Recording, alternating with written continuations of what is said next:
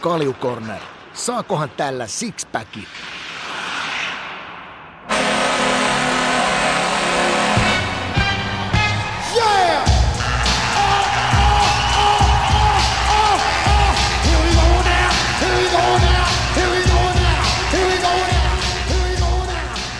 Kalju Cornerin tämän kauden 29. ja podcast historia 48. jakso lähtee käyntiin tästä. Stuntti juontajalle oli taas kerran hommia tarjolla, eli Roomassa matkaavaa Juusoa täällä on korvaamassa tuotannon puolelta jälleen kerran Vade. On muuten aika, aika komia määrä jaksoja jo takana. Oletko edes miettinyt asiaa? 48. Huhhuh. No en olisi uskonut silloin, kun te kesällä tuolla saunassa saunottiin ja käytiin uimassa ja te höpöttelitte, että mitäs jos kokeiltaisiin ja te, testattaisiin, niin tota, täytyy sanoa, että positiivinen yllätys, että tota, en olisi ikipäivänä uskonut, että tota, noin, niin tämä, tämä, tämä rupeaa pelittää näin hyvin ja itse asiassa tämä on ollut kyllä ihan kivaa aikaa tässä vastailla ihmisten juttuihin ja, ja, ja niin edes poispäin. Joo, se oli kyllä joltain erokas heitto, että ruvetkaa heittää sinne Spotifyn puolelle kanssa näitä. Mehän aluksi vaan livenä näitä, näitä tehtiin, niin tämä on kyllä toiminut oikein hyvin ja, ja tota, varmasti vielä jatketaan samalla linjalla. Miten sulla on noin muuten viikko taas kohdellut tässä? Kiirettä pitää ja, ja, ja tämähän on aivan loistavaa aikaa, kun pelataan, pelataan tota noin, näiden talvilajien playoffseja ympäriinsä ja, ja, ja sitten NHL jää tuossa loppusuoraan ja paljon liika palasta tauolta ja, ja, ja on tässä niinku kiirettä pitää ja urheilu saa seurata ja paljon tunnepitoisia pelejä ja paljon tapahtuu laidasta laitaa ja, ja tota, hyviä hyviä uusia tota noin, tähtiä syntyy taivaalle. Näinhän se on. Satuin muuten näkemään sun varsinais-Suomen ehkä isoimman kalenterin, kun mä olin siellä piipahtamassa, niin haluatko vähän avata, että millaisella oikein saa, tai millaisen kalenterin saa aikatauluta tuota sun arkea? Se oli ihan törkeen kokoinen. Niin, se on perinteinen flappitaulu, iso, iso, ja, iso semmoinen paperiarkki, missä kuukaudet vaihtuu ja viikot vaihtuu ja mun on pakko kirjata sinne, kun pelejä on niin paljon ja sitten on kaiken näköisiä tapahtumia paljon ja, ja tota noin, niin kyselyitä tulee sieltä täältä ja sitten kun vielä pitäisi käydä välillä vähän valmentamassakin tuossa noin, niin ei pysy kyllä kartalla millään, ellei sitten pistä oikein isosti tuohon lärvitaulu eteen. Ja, ja, ja sitten kun vahvistuu määrätyt jutut, niin siihen on aika hyvä pistää, niin pysyy itse kartalla tosi hyvin ja, ja tota, pystyy sitten keskittyä olennaiseen, koska se on kuitenkin, nämäkin jutut on vähän semmoisia hektisiä, mutta silti täytyy sitten valmistautuu määrättyihin turnauksiin tai määrättyihin peleihin niin, niin, niin pari päivää aikaisemmin, että oikeasti vähän niin kuin kartalla. Ja se oli vielä keskellä olohuonetta, eikä Riitta ollut sanonut siihen mitään, että se on siihen sijoitettu. No ei, ja sitten mulla on vielä toinen tuommoinen pienempi kalenteri, missä tota noin, niin on ne kiinnostavat pelit, että kun tuossa saattaa olla kymmenenkin NHL-peliä, niin niin, niin missä järjestyksessä ne alkaa sitten viiden aikaa aamulla kattelee ja mitä sieltä jättää pois ja, ja, ja mistä katsotaan sitten vaan periaatteessa highlightsit, että tota, että et, et on kovaa leikkiä. Sitten kuitenkin, kun haluaa katsoa kaikki liikapelit ja, ää, sit, ja sitten kaikki SHL-pelit tuossa noin, niin, niin, niin kyllä tuossa kyllä tota niin katsottavaa riittää ja perkaamista. Kyllä, kyllä. Se näytti muuten aika täyttä olevan viikonloppujen osalta, niin kuin varmaan keskikesään saakka, niin mihin kaikkea saat nyt tässä sinkoilemassa oikein niin sanotusti? No joo, siis se näyttää melkein napsattavan tuonne juhannukseen asti, että tota, nyt kun näitä liikan pudotuspelejä tuossa pelataan, niin on tietenkin noin Yle, Ylen kanssa olevat jutut, niitä täytellään siinä ja sitten alkaa maajoukkueen harjoituspelit ja maajoukkueen turnauspelit, niin siinä mä oon luvannut Discovery auttaa ja se sopii tosi hyvin, koska mä olin aikoja sitten jo luvannut, että mä oon Yle mukana sitten, sitten tota noin, niin MM-kisat Tampereella on, on messissä, niin se menee tosi hyvin, että se on aika hyvää valmistautumista ja, ja kuitenkin, kun sitten noita NHLn pudotuspelejä pelataan, niin, niin, niin niitäkin pitää sitten rupea, tai saa ja pääsee katsoa. Ja varsinkin se eka kierros on aika hurjaa, kun, kun pelataan joka päivä ihan älytön määrä pelejä. Sitten kun mä oon jo vuositolkulla lähtenyt siitä, että mä haluan katsoa kaikki pelit tiukasti tulospiilossa, niin katsotaan, miten noin nyt sitten jyvittyy, kun siinä on noita, kun studiot tehdään meillä Discoverin kanssa tuolla Tanskassa, niin, niin, niin kyllä siinä aika hyvin kiirettä kuule pitää. No kyllä se ainakin kuulostaa siltä.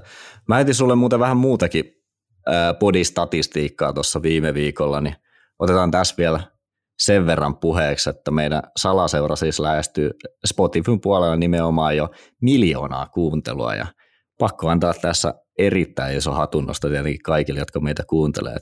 Niin kuin mä tuossa jo mainitsinkin, niin erittäin mukava ollut duunailla tämän projektin parissa ja eteenpäin on koko ajan tarkoitus puskea ja meille voikin laittaa sitä aina viesti, jos tulee jotain hyviä kehitysideoita. Että ehkä joku kaljukorneri teepaita meidän pitäisi ainakin kesäksi nyt saada sulle, että saataisiin kävelevän mainostaulu.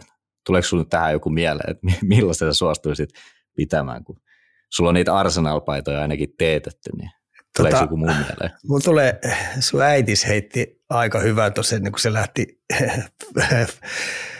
tyttärensä luona, luona käymään Frölundassa niin, tai Göteborgissa, niin, tota noin, niin, niin, niin se heitti eilen aika hyvän, että mulkkuus on valinta.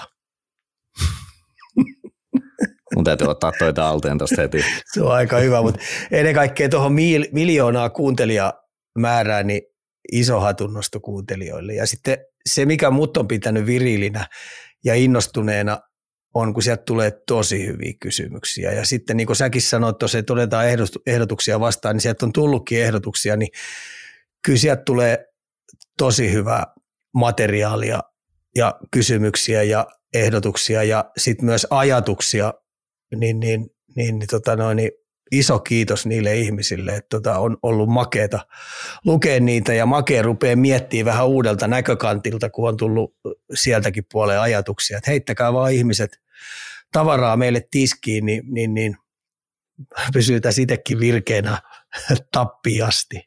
On, ja kyllähän tämä on vähän niin kuin muokkaantunutkin sitä, sitä tahtia, kun meille on ilmoitettu, että mitä halutaan niin kuin nähdä ja kuulla ja että me tehdään täällä.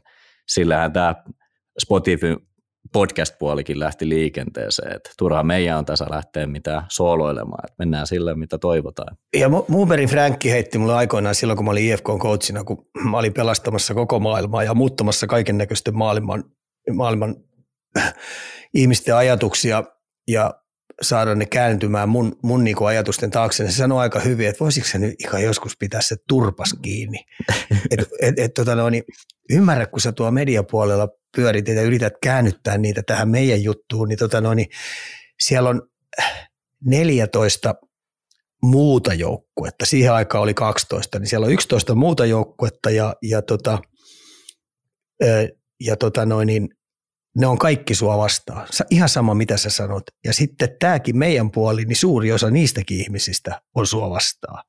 Se on vähän niin kuin seinille huutat ja ne tulee vielä tikarena ja, ja, ja tikkoina takaisin. Niin, sä taistelit tuulimyllyjä vastaan. Joo, se, se on vähän niin kuin tuulimyllyjä vastaan. Että se, oli, se oli hyvä pointti sinänsä, niin kuin, että kun mä rupesin sitten ajattelemaan, että tota noin, niin että näinhän se pitää ollakin, että kyllähän jääkiekossa ja urheilussa ja kaiken näköisissä jutuissa niin ihmisillä pitää olla omia ajatuksia, omia mielipiteitä ja, ja, ja osa niistä ostaa ja osa ei osta ja, ja, ja onko se sitten väärin tai oikein, niin ei missään nimessä ole niin väärin.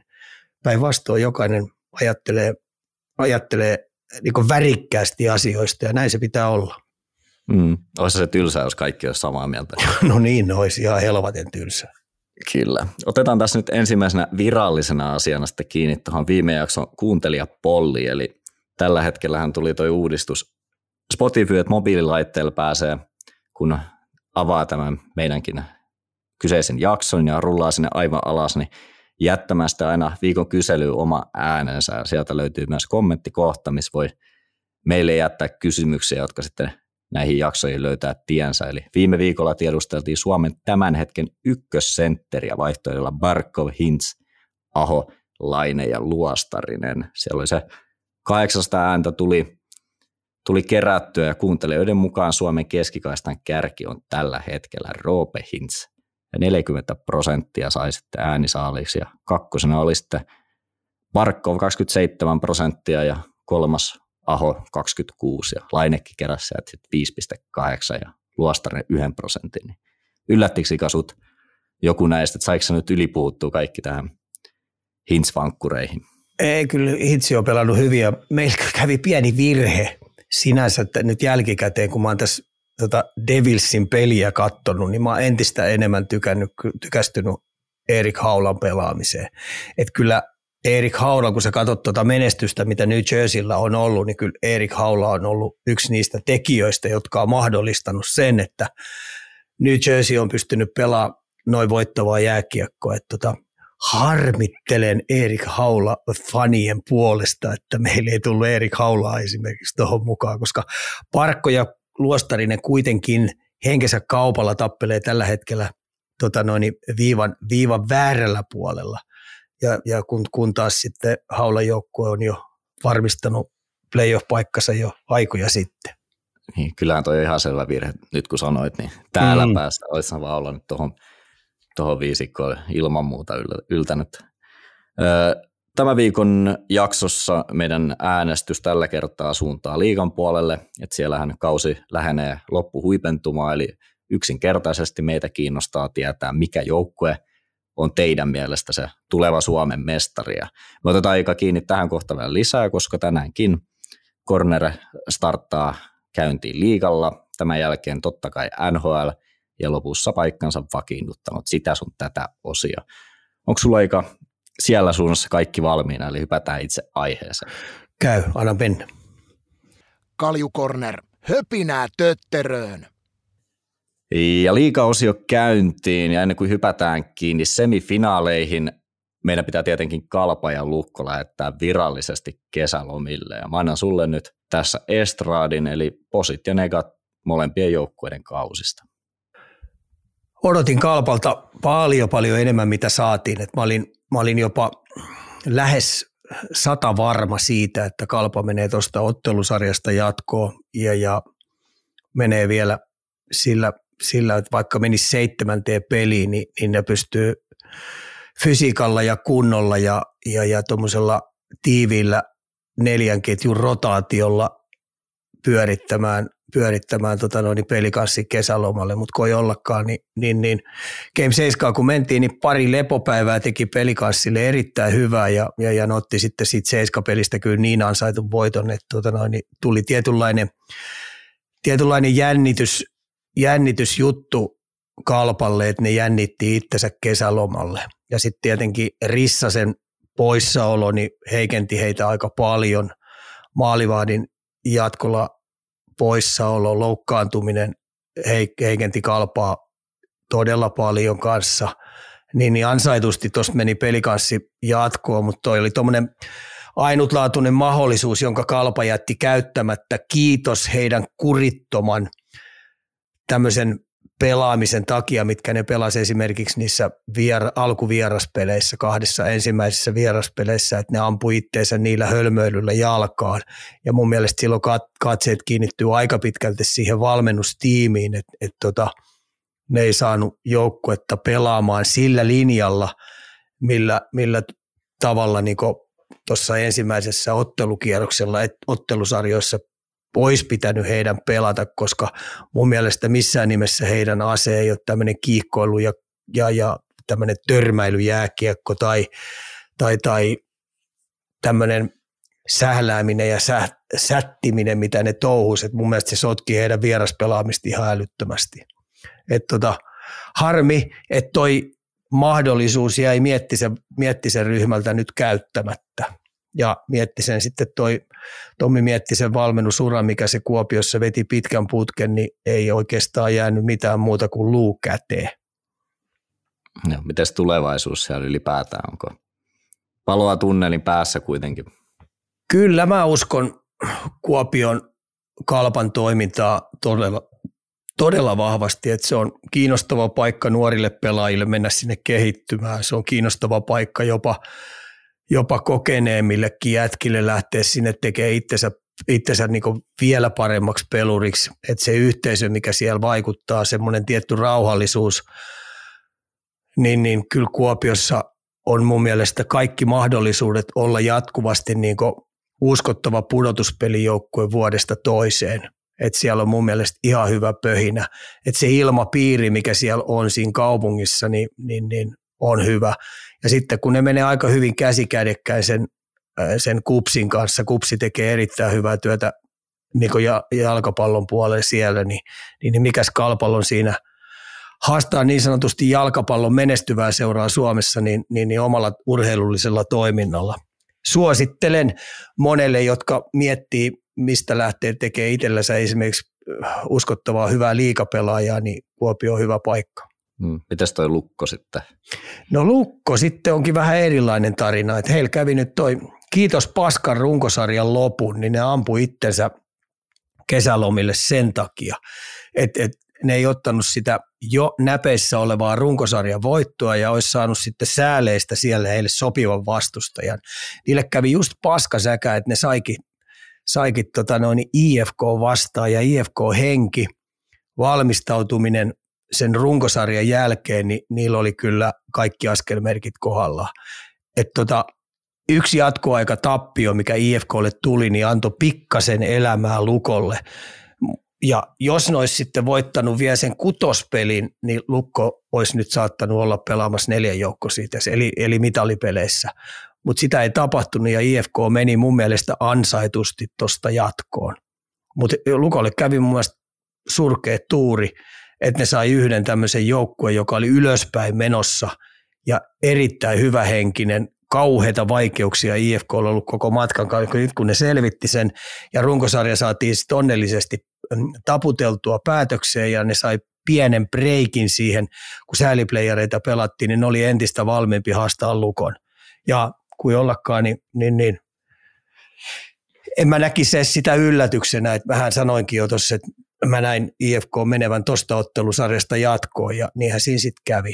Mutta Lukolla on paljon hyvää tapahtunut. Siellä on erittäin hyvä urheilutoimijohtaja Saastetin Kalle, joka pystyy vuodesta toiseen niin tekemään materiaaliltaan ja sitten sillä toiminnalla, mitä siellä tehdään koko siinä lukkoyhteisössä, niin se on jat- iso, iso kilpailuetu vuodesta toiseen. Et lukko on hyvissä käsissä ja tämä ei oikeastaan heilauta heidän, heidän tota noin, toimintaa suuntaan tai toiseen. Päinvastoin saattaa niin tässä vuosien saatossa niin tämäkin, tämäkin putoaminen, mikä tuli, niin palvella seuraavia vuosia. Mä kysyn sen verran vielä tuosta, että Hifki Lukkosarjasta, että oliko siinä nyt tämä sit se suurin tämmöinen ero sitten, että toisen käyrä on nouseva ja toisen sitten laskeva tässä, kun nämä pudotuspelit alkoi. Vaiku- onko siinä niin iso sit vaikutus kuitenkin loppu, peleissä siihen, kun pelataan panoksesta maalin pelejä, että toinen puristaa ja mailla ja toinen ei. No sekin ja sitten tietenkin kun Rauma on, Raumalla oli paljon, paljon sellaisia pelaajia, jotka tota, miettii, mitä ne seuraavina vuosina tekee, tekee ja kuitenkin Rauma on pieni kaupunki ja sit siellä puhistaa paljon, siellä on sitten, kun vähän huonostikin menee, miten se runkosarja meni, niin siellä oli Tori Kaavilaa ja, ja, ja ruvetaan olemaan vainoharhas, vainoharhasta porukkaa ja niin pelaajat kokee sen paineen ja sen, sen jutun niin aika ahdistavaksi. Ja mä uskon, että silläkin oli tietty vaikutus. Plus sitten, että IFK tiedosti sen, että ensimmäisen pelin voittamalla niin ne saa vielä enemmän ongelmia lukolle. Mutta toi on sitä ottelusarja pelaamista, että tota noin, niin momentumit vaihtuu ja se, ketä käyttää momentumit ja saa sen henkisen puolen äh, näppeihin paremmin ja pystyy sitä käsittelemään oikeassa paikassa, niin, niin, niin se saa itsellensä ison ison edun, kun puhutaan ottelusarjosta jatkoon pääsemiseen. Ja IFK käytti sen hyvin hyväksi. Sen takia mä veikkaan, että esimerkiksi kun IFK tästä jatkaa, niin ei toi tapparatu tuosta helpolla pääsee. Joo, me voidaankin ottaa seuraavaksi välieri ja otetaan siitä se ensimmäisenä se HIFK Tappara. Tämän nauhoituksen aikaan tilanne on ottelusarjassa 1-1. Siirrytään Nokia-areenalle, niin onko Hifki saanut nyt sitten tämmöisen rentouden tähän peliinsä, kun no kauden aikana on yhtä sun toista tapahtunut ja vähän molli voittoisesti niin sanotusti edennyt siinä alkuvaiheessa, mutta nyt niin kuin sanottu, niin käyrä on ylöspäin, niin voiko se aika isoakin osaa näytellä tuossa, että aika paineettomasti pääsee haastamaan kuitenkin tapparaa? En mä tiedä, kyllä IFKssa aina paineita on. Et vuodesta toiseen IFK pitääkin olla sellainen joukko, joka tavoittelee vain ja ainoastaan mestaruuksia. Että tuskin se toimiston väki, valmennusväki ja sitten toi pelaaja orkesteri, mikä siellä on, niin tuskin ne on tyytyväisiä, jos ne putoo pronssiotteluun. Ja se, että se runkosarja ne sai väätyä läpi, niin se oli tietynlainen semmoinen kärsimysnäytelmä, joista ne selvisi sitten loppuviimeksi kyllä kuivin jaloin. Ja kun ajatellaan kuntopuntaria runkosarjan lopussa, niin taitaa IFK olla, IFK olla ihan kärkijoukkueille kärki. Niin sitten kun tämä alkoi tämä ottelusarja, mikä menti, ja sitten kun ne voitti Lukon tuossa, ja nyt tämä ensimmäinen peli, niin niillähän oli sekin peli periaatteessa vähän niin kuin näpeissä, lukuun ottamatta sitä paskaa loppuu. Kolme huonoa purkuu ja viimeinen purku vielä oli semmoinen kesämies pehmeä neppi Muuttinilta, jonka Tanus, Tanus ei tarvinnut edes hypätä ollenkaan, vaikka pieni kaveri, niin pudotti sen siniviivan kupeessa alas ja toimitti kiekon maalille ja sieltä sitten mentiin jatkoille. Ja jatkoajalla sitten taas Savinainen pehmeän puolustuspelaamisen kautta, mikä maali edessä piti olla IFK-vahvuus, niin Savinainen myskäsi siitä sitten voiton. Ja mä olin aika – aika epäilevä sitten tokan pelin jälkeen, mutta täytyy taas IFK-valmennustiimille nostaa hattua, että millä helvetillä ne sai pumpattua sen joukkueen pelaa niin hyvää jääkiekkoa, että ne pisti tuon ottelusarjan sitten tasoihin. Kaiken lisäksi siellä on ykkössentteri pois, mikä oli Lukkosarjan yksi käänteen tekeviä jätkiä niissä kolmessa ekassa voitossa. Jääske pois. Ja sitten putos vielä Melartti periaatteessa heidän liideripakki, energiaa antaja ja uskalluksen antaja, niin Melartti putos pois, niin siltä huolimatta niin IFK pystyi voittamaan ton, ton, ton Game 2 ja nyt lähtee, toi ottelusarja lähtee äh, sijasta 1-1 jat, äh, eteenpäin. Joo, en mäkään siis ostan täysin ton, että ei siellä tyytyväisiä olla, jos nyt se meessä pudotaan, mutta se nyt varmasti aikamoinen taakka putosi selästä, kun se pahin kuitenkin nyt on vältetty, ettei tullut ihan katastrofi kautta. Niin no se on varmasti selvä, merkitys jo. kuitenkin on sitten tuohon, että pääsee vähän rennommin niin sanotusti lähestyy. Meitä on muuten äh, kuuntelija lähestynyt kysymykseen, että onko Tappara vielä saanut niin sanottua kaasua pohjaan, että pääsikö tamperelaiset sitten vähän liian helpolla tuossa edellisessä sarjassa, vaikuttaako se tähän matsiin? No pääshän ihan liian helpolla, mutta itse asiassa se olisi vaan pitänyt olla heille etu, että tota noin, niin ne saa palautella, ne saa valmistautua rauhassa, saa vähän kurkkia sieltä kauempaa, ketä niitä tulee vastaan. Ja sitten kun ne sai siitä kuitenkin riittävän hyvissä ajoin, niin aika hyvin, että kuka sieltä tulee vastaan. Tai ketkä ne mahdolliset vastaantulijat on siellä, niin sai kyllä hyvissä ajoin, niin, niin pysty valmistautumaan. Että tällä hetkellä niin mun mielestä en mä sanoisi, että Tappara huonosti pelaa, mutta IFK on vaan yksinkertaisesti niin kans valmistautunut tuohon ottelusarjaan aika, aika tarkasti. Ja ne on tutkinut Tapparan tämmöisen toisteisen pelitavan, jonka periaatteessa aika monet jääkiekon seuraajat tietää, että miten Tappara puolustaa, miten ne, minkälainen niiden kaksivaihe karvauspelaaminen on, minkälainen niiden oma-alueen puolustuspelaaminen on, minkälainen ö, heidän avauspelaaminen on, miten ne haluaa rytmittää peliä, minkälaiset hyökkäysten päätökset on. Nämä, jotka vähänkin enemmän on seurannut, niillä on kyllä nämä toisteiset jutut näpeissä. Niin kyllä IFK on ne tutkinut tosi tarkkaan ja miettinyt sitten, että millä tavalla ne pystyy puolustamaan heidän hyökkäyspelit pois ja millä tavalla heidän kannattaa hyökätä tuota Tapparan puolustuspeliä vastaan. Ja yksi, mikä mun mielestä on ainoa iso kysymysmerkki ollut, niin tämmöinen IFK oman alueen puolustuspelaaminen, millä tavalla ne jättää sen viivan niin auki sieltä. Että se on oikeastaan mun silmiin ainoa kysymysmerkki, että kaikki muu näyttää olevan kyllä aika hyvin. Plus tietenkin sitten se, että jos ylivoima olisi vielä todella vaarallinen IFKlla, mitä se Tapparalla on vaarallinen, niin, niin mä sanoisin näin, että Tappara olisi vielä vielä enemmän pulassa, mitä se tällä hetkellä on. Joo. Otetaan sitten toi toinen semifinaalisarja, eli Pelikans Ilves. Siellä niin ikään tilanne 1-1, kun Pelikans otti elintärkeän voiton toisessa osaottelussa. Et minkälaiset mahdollisuudet Ika Pelsuilla nyt on sitten, kun siirretään vieras kaukaloon? No mä olin lähtökohtaisesti sitä mieltä, että kiitos tuon kalpaottelusarjan, niin mä ajattelen, että ei kyllä pensa riitä millään pelikansseilla Ilvestä vastaan, vaikka aloitetaan kaksi kertaa Lahdessa ja pelataan siellä. Et mä ajattelen, että ne on kyllä totaalinen vastaan tulija. Ja Ilves hän pelasi sitäkin peliä, millä mä ajattelin, että ne tulee. Eli tällainen kaasupohjassa.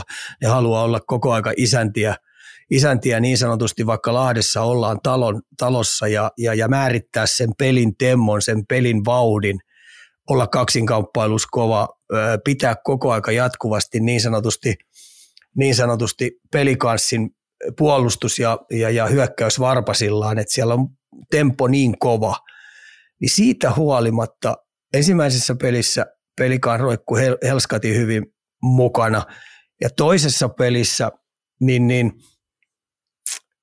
mä ajattelin, että, että toka peli niin ei kyllä sitten millään riitä pelikanssa. Kuin ollakaan, ne otti, ne otti siitä vielä totaalisesti ansaitu voiton. Ja, ja näyttää siltä, että tota noin, ei Ilves saa tosta sellaista etua, mitä mun kupolissa se oli. Ja yksi syy on se, iso syy, minkä takia Ilves tällä hetkellä mun mielestä tapailee tai on ongelmissa, ettei ne ole päässyt karkuun, niin, niin isolla peliajalla pelaava kontiolla, niin, niin ei kyllä saa rytmistä millään kiinni. Et vastuuta Pennanen, Pennasen valmennustiivi Kontiolalle antaa, mutta kun sä ajattelet he, pelikanssi kultakypärä Jasek versus Kontiolla, niin, niin siinä on ero kuin yöllä ja päivällä. Sen takia tuo ottelusarja on aika tasainen. Joo, Pelsut on kyllä nyt muutama otteeseen jo todistanut sun analyysejä niin sanotusti vääräksi tässä pudotuspeliä aikana. On, onko siellä vaan sitten se pudotuspeleihin vaadittava tämmöinen niin kuin puristus aina se seuraava vaide, tai se vaadittava vaide, niin löytyy kuitenkin tuosta lahtelaisnipusta. Mä sanoisin, että pelirentous. Se on peloton joukkue pelaamaan hyvänlaista jääkiekkoa molempiin suuntiin. Partosakki on tietenkin todella uskottava maalivahti. Se oikein nauttii. Se on vähän niin kuin, vähän niin kuin tuossa pelissä, niin, niin, niin pelaa ihan järjettömän kovalla tasolla. Ja ainahan tuommoinen pienen lompakon joukkue vaatii erittäin hyvän maalivahtipelin. Puolustajat pelaa, kun ajatellaan puolustajien kiekollinen pelaaminen, niin mun mielestä ne pelaa ylä, ylärekisterissä koko aika ja vielä rohkeita hyviä oman pään paineen alla tapahtuvia pelikuvioita, siirtoja, niin ne ei panikoisi siellä yhtään. Ja, ja sitten kun me mennään hyökkäyksen osalta, niin, niin, niin sieltä löytyy kyllä sopivasti karheutta, siellä löytyy sopivasti taitoa, siellä löytyy sopivasti semmoista pelihuumoria ja sitten ennen kaikkea mun on nostettava tuo Jasekki. Että kyllähän Jasekki tällä hetkellä, ei mä sano, että se pilkkanaa pitää, mutta ihan ylivoimaisesti ton ottelusarjan parhain pelaaja, joka, joka, jonka rentous ja tämmöinen tämmöinen tahtotaso olla jokaisessa vaihdossa kentän paras. Ja sitten kun se ei sählää eikä, eikä tota noin, niin sähellä siellä oikeastaan ollenkaan, niin Ilveks on sen kanssa nyt oikein pulassa. Ja mä uskallan väittää, että Pennanen joutuu miettimään todella, jotakin vaikka tupla shadow ketjuhommia, että ne saa Jasekin kuriin. Joo, meitä lähestyttiinkin tuossa, että kuka on liigan kuumin pelaaja ja miksi se on Lukas Jasek. Toinen, ketä tuossa vähän nostit jo aikaisemminkin, niin toi Pennanen, että siihenkin tuli vähän jälkipeleihin liittyvää kyselyä, kun toisen osaottelun jälkeisessä lehdistötilaisuudessa otti puheeksi tämän omien pelaajien arvomaailman, niin kyseltiin, että oliko pelikans valmentaja hölö tyylikäs ammattilainen, kun ei edes kommentoinut tätä millään tavalla, vai seisoisitko Ika ennemmin omien takana ja kumoaisit aiemmat höpö-höpö-puheet? Haetaanko tällä jotain vaikutusta tuomareihin vai mitä ihmettä? Siellä siis vähän väriä saatiin normaaleihin lätkäjargo, lätkäjargoneihin, kun tota Pennanen kertoi, että omat pelaajat pysyy pystyssä ja niin poispäin. Kyllä, Pennanen ihan tyylikkäästi, tai ty, ihan miten joku voi sanoa tyylittävästi, vaan Pennasen mm. toimenkuvaan kuuluu se, että tota noin, niin se pyrit vaikuttaa siihen tuomarilinjaan ja saada sitten median kautta vähän, vähän niille ajatusta, että toinen tekee jotain tollasta tai sitä ja tätä ja tollasta, niin, niin, niin tota kautta se vaan menee. Plus, että, että uskalla väittää, että aika moni muukin coachi tuolla pyrkii vaikuttaa noihin päättäjiin ja varsinkin se, että se pelin jälkeen, niin sä koetat vaikuttaa jo siihen seuraavaan peliin, heidän ajatuksen juoksuun ja siihen, että mitä tilanteita heidän kannattaa tarkkailla peleissä. Et mun mielestä Niemelä Niemellä tota noin, niin hoitaa omalla tyylillään omia juttuja ja se on ainakin tähän asti toiminut aika hyvin. Mutta itse vierastan ihan älyttömästi sitä, että sä jo koko aika lässytät ja jänkytät koko aika noille päättäjille, että sä koetat sitä kautta hakea etua ja osa, osissa ottelusarjoissa joskus aikoinaan niin on onnistuttukin niissä aika hyvin. Kyllä, eikö kentällä ja kentän ulkopuolella, kyllähän varmaan jokaisen valmentajan jonkinnäköiset keinot on siihen, että miten sä koetat sitten siihenkin vaikuttaa, että ehkä on se sitten vihellykset suuntaan tai toiseen, niin, niin tota, ei niistä aina samaa mieltä ainakaan olla. Ei Penkiä. ollakaan ja kaikki kivet ja kannot koitetaan kääntää ja, ja, ja osa, osa tekee sitä enemmän, koittaa saada noihin päättäjiin ja tuomarilinjoihin, koittaa vaikuttaa todella, todella tiukasti ja, ja semmoisella toisteisella koko aika piipityksellä ja, ja, ja tiedän, että jossain aikoinaan niin aika monessakin on saanut, saattanut käydä sillä lailla, että sillä on ollut vaikutusta. Joo, täällä tuli myös nostettu tuota Jasekkiin, niin täällä on myös kyselty meitä, että lähteekö Lukas Jasekille uimalakki, eli ilmeisesti taisiko olla rikottu pelaaja tuossa pari kertaa, mistä tuli sitten nämä ylivoimat, mistä pääsit rankaseen. Oliko vielä itse paino siinä ylivoimalla? Joo, sekin, Sekin, tota noin, niin, joo mä ymmärrän, varmaan joku viittaa siihen, kun Kontiolla taklasi siellä, kun se kiekko hyppäsi sieltä nopeasti sieltä, se oli tuommoinen parikymmentä senttiä irti laidassa ja Kontiolla sai kakkosen. Mä en olisi Kontiolla meinaa antanut siitä kakkosta, mutta ei se Jasekin vika ollut, että se oli huonossa asennossa. et, tota noin, niin, et, et, tuomarit sen vihelti kakkoselle ja sillä siisti, mutta tota noin, niin eihän sillä ollut muuta vaihtoehtoa kuin oikeastaan kaatua siinä, koska sen verran napsakkaasti Kontiolla tuli, tuli siihen, mutta mut, tota noin, niin, ei mun mielestä Jasiksi siellä, siellä sillä hypi, että kaiken lisäksi, niin jos toi rupeaa menee siitä, että ne rikkoo kuitenkin Jasekkia sopivalla määrällä koko aika niin kuin pitääkin. Mä puhun nyt jäähuarvoisista rikkeistä, vaan mm. siihen haetaan kontaktia koko ajan, kun siellä on pelivälinen niin paljon. Ja Ilveksen te pelaajien tehtävä pitäisikin olla entistä enemmän. Mun mielestä se vauhtia pitäisi entistä enemmän pysäyttää siellä koko ajan, kun se on kiekottomanakin. Et sen takia mua ihmetyttää välillä, että se saa luistella ihan vapaasti sieltä, että eikö IFK kenttäpelaajat te- tehtäviänsä riittävän hyvin, että se saa pörräillä siellä, koska se vetää aika pitkiä vaihtoja. Ja, ja peliminuutti määrä peliä kohti on aika valtaisa, niin kyllä sitä kannattaisi nyt Ilveksen entistä enemmän rupea tarkkailemaan, missä se pör, pörrää, koska se dominoi tällä hetkellä tota sarjaa. Ja jos käy sillä lailla, että Pelsu edelleen tuossa rimpuilee, niin, niin, niin Ilves tekee elämänsä vaikeaksi. Kyllä, kyllä. Otetaan tähän vielä nyt sitten tietenkin kurinpito Estradille, sieltä toi Case Blood ja Suomi – Meiltä on kyselty, että oliko tämä Bladin ulosajo nyt nimenomaan 5 plus 20 syynä jääkiekon pelaaminen. Eli lisäsanktioita tästä ei siis tullut, mutta oliko toi alkuperäinen rangaistuskin liian sit iso siihen? No ei siitä olisi pitänyt edes jäähyä tulla, et, et, kun tämä on mennyt nyt vähän sellaiseksi koko aika, että et kun tulee kova loukkaantuminen ja mäkin kun mä katsoin sitä kotisohvalta sitä peliä, ei kun, joo, olin kotisohvalla katsomassa, kyllä. Kotisohvalta katsoin sitä peliä, niin, niin tota, se pää näytti aika pahasti ja se kypäräkin näytti sellaista, mä ajattelin, että hitto vieläkin, tuossa menee niskat poikki, niin mä vähän säikädin, niin tuomarit vähän niin säikätti sitä tilannetta ja sitten varuikseen ne pisti 5 plus 20, mutta näin jälkikäteen on aina helppo olla jälkiviisas, niin sitten ei olisi pitänyt edes jäähyä viheltää. No, eikö se ollut just nimenomaan tämä, kun hän kääntyi siitä, niin kun Joo. tiesi, että on selässä ja luisti vähän nappaa kiinni, niin se ei ole väsyneen, olet vetänyt pitkän vaihdon, niin välttämättä se paras ratkaisu myöskään.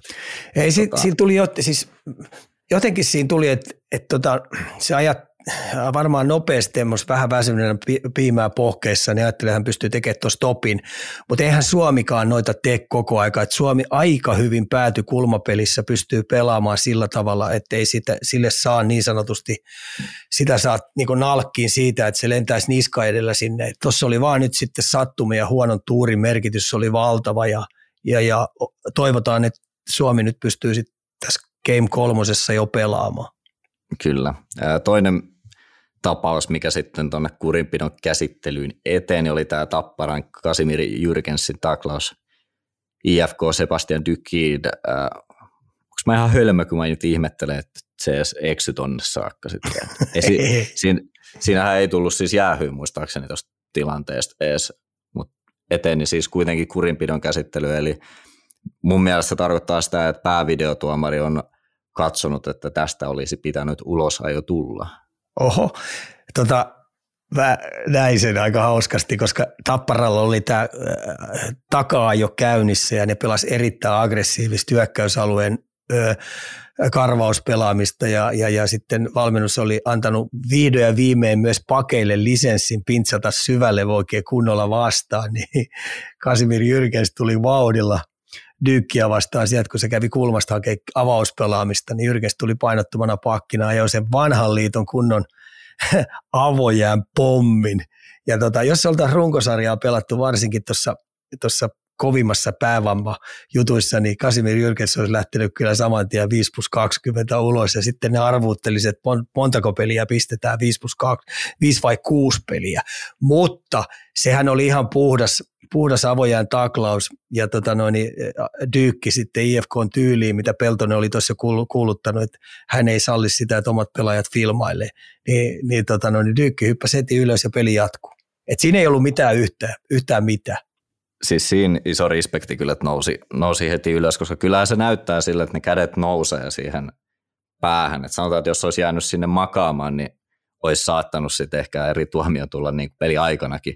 Mutta tota, se on hyvä, että, että kuitenkin.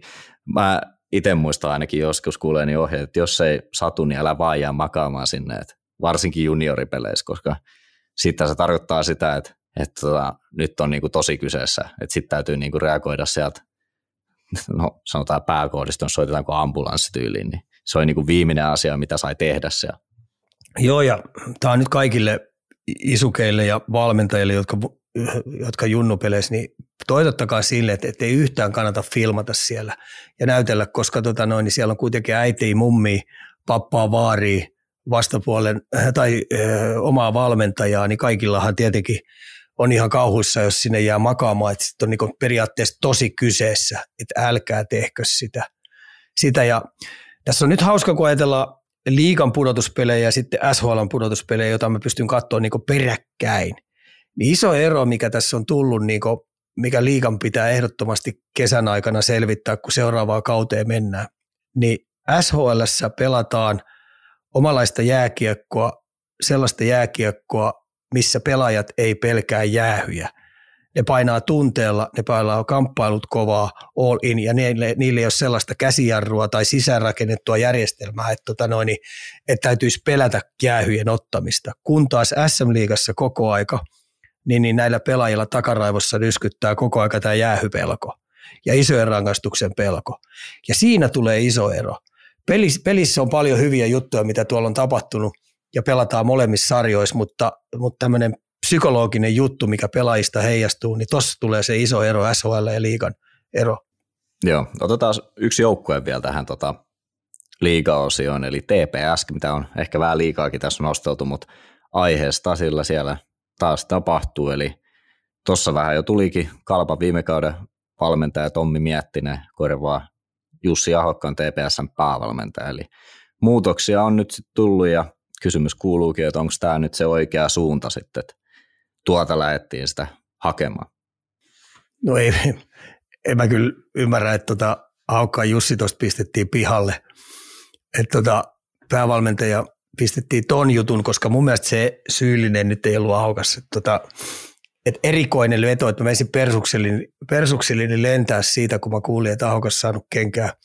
Että tota, kyllä mun mielestä – sille ei nyt tarjottu parhaat mahdolliset avut siellä. Et ilmeisesti siellä on valmennuspuolella ollut ristivetoja ja seuran johdonkaan ristivetoja ja sitä sun tätä, mutta tota huono huumori ja nyt sitten tulee Tommi Miettinen Kuopiosta ja mun kysymys onkin, että versus Ahokas versus Miettinen Tommi, niin, tota noin, niin käsittääkseni Ahokas on kuitenkin aika monta vuotta valmentanut menestyksekkäästi – ja sitten taas Tommi Viettinen on vielä ihan täysin katsomaton kortti. Täysin niin katsomaton saa... kortti. No, tähän tulikin vähän liittyen meille kysymystä, että saako Miettinen työrauha ja vapaat kädet toteuttaa työtä vai kuohiiko Uraman tiimi hänetkin ammatillisesti ja lähtee ne on hallihuhut, niin ei ole helppo paikka lähteä tuohon, koska nyt kuitenkin aika paljon katseet suuntautuu tuonne palloseuraan ensi kauden alussa, ainakin täällä päin Suomea. Joo, että tota, toi linja ensinnäkin, mitä tuolta ylhäältä tuonne alaspäin vedetään, niin, niin, niin kyllä se on aika kovan päivittämisen ja palaveraamisen paikka, koska ihan eri suuntamerkit mun mielestä pitäisi ottaa, mutta tuskin ottavat. Ja sitten, että minkälaisen työrauhan ja ensinnäkin minkälaisen valmennustiimin hän saa itsellensä. Että jos toimisto määrää Tommi mietti sen valmennustiimin, niin sitten me voidaan odottaa, että tuossa marraskuun kupeessa niin, niin äijää vaihtuu. se olisi kyllä aika, aika huono, huono tota, näkymä sinne Turun seudulle. Niin siis kun ajatellaan valmennustiimit tänä päivänä, niin, niin yksi kesä ei riitä valmennustiimin kasaamiseen. Että ne oppii tuntemaan toisen, tois, toisensa ensinnäkin ja sitten jäsentelemään, mitkä osa-alueet kenellekin kuuluu, mitkä vahvuusalueet on, niin tutustumiseen menee ainakin vuosi. Saattaa mennä jopa kaksi vuotta.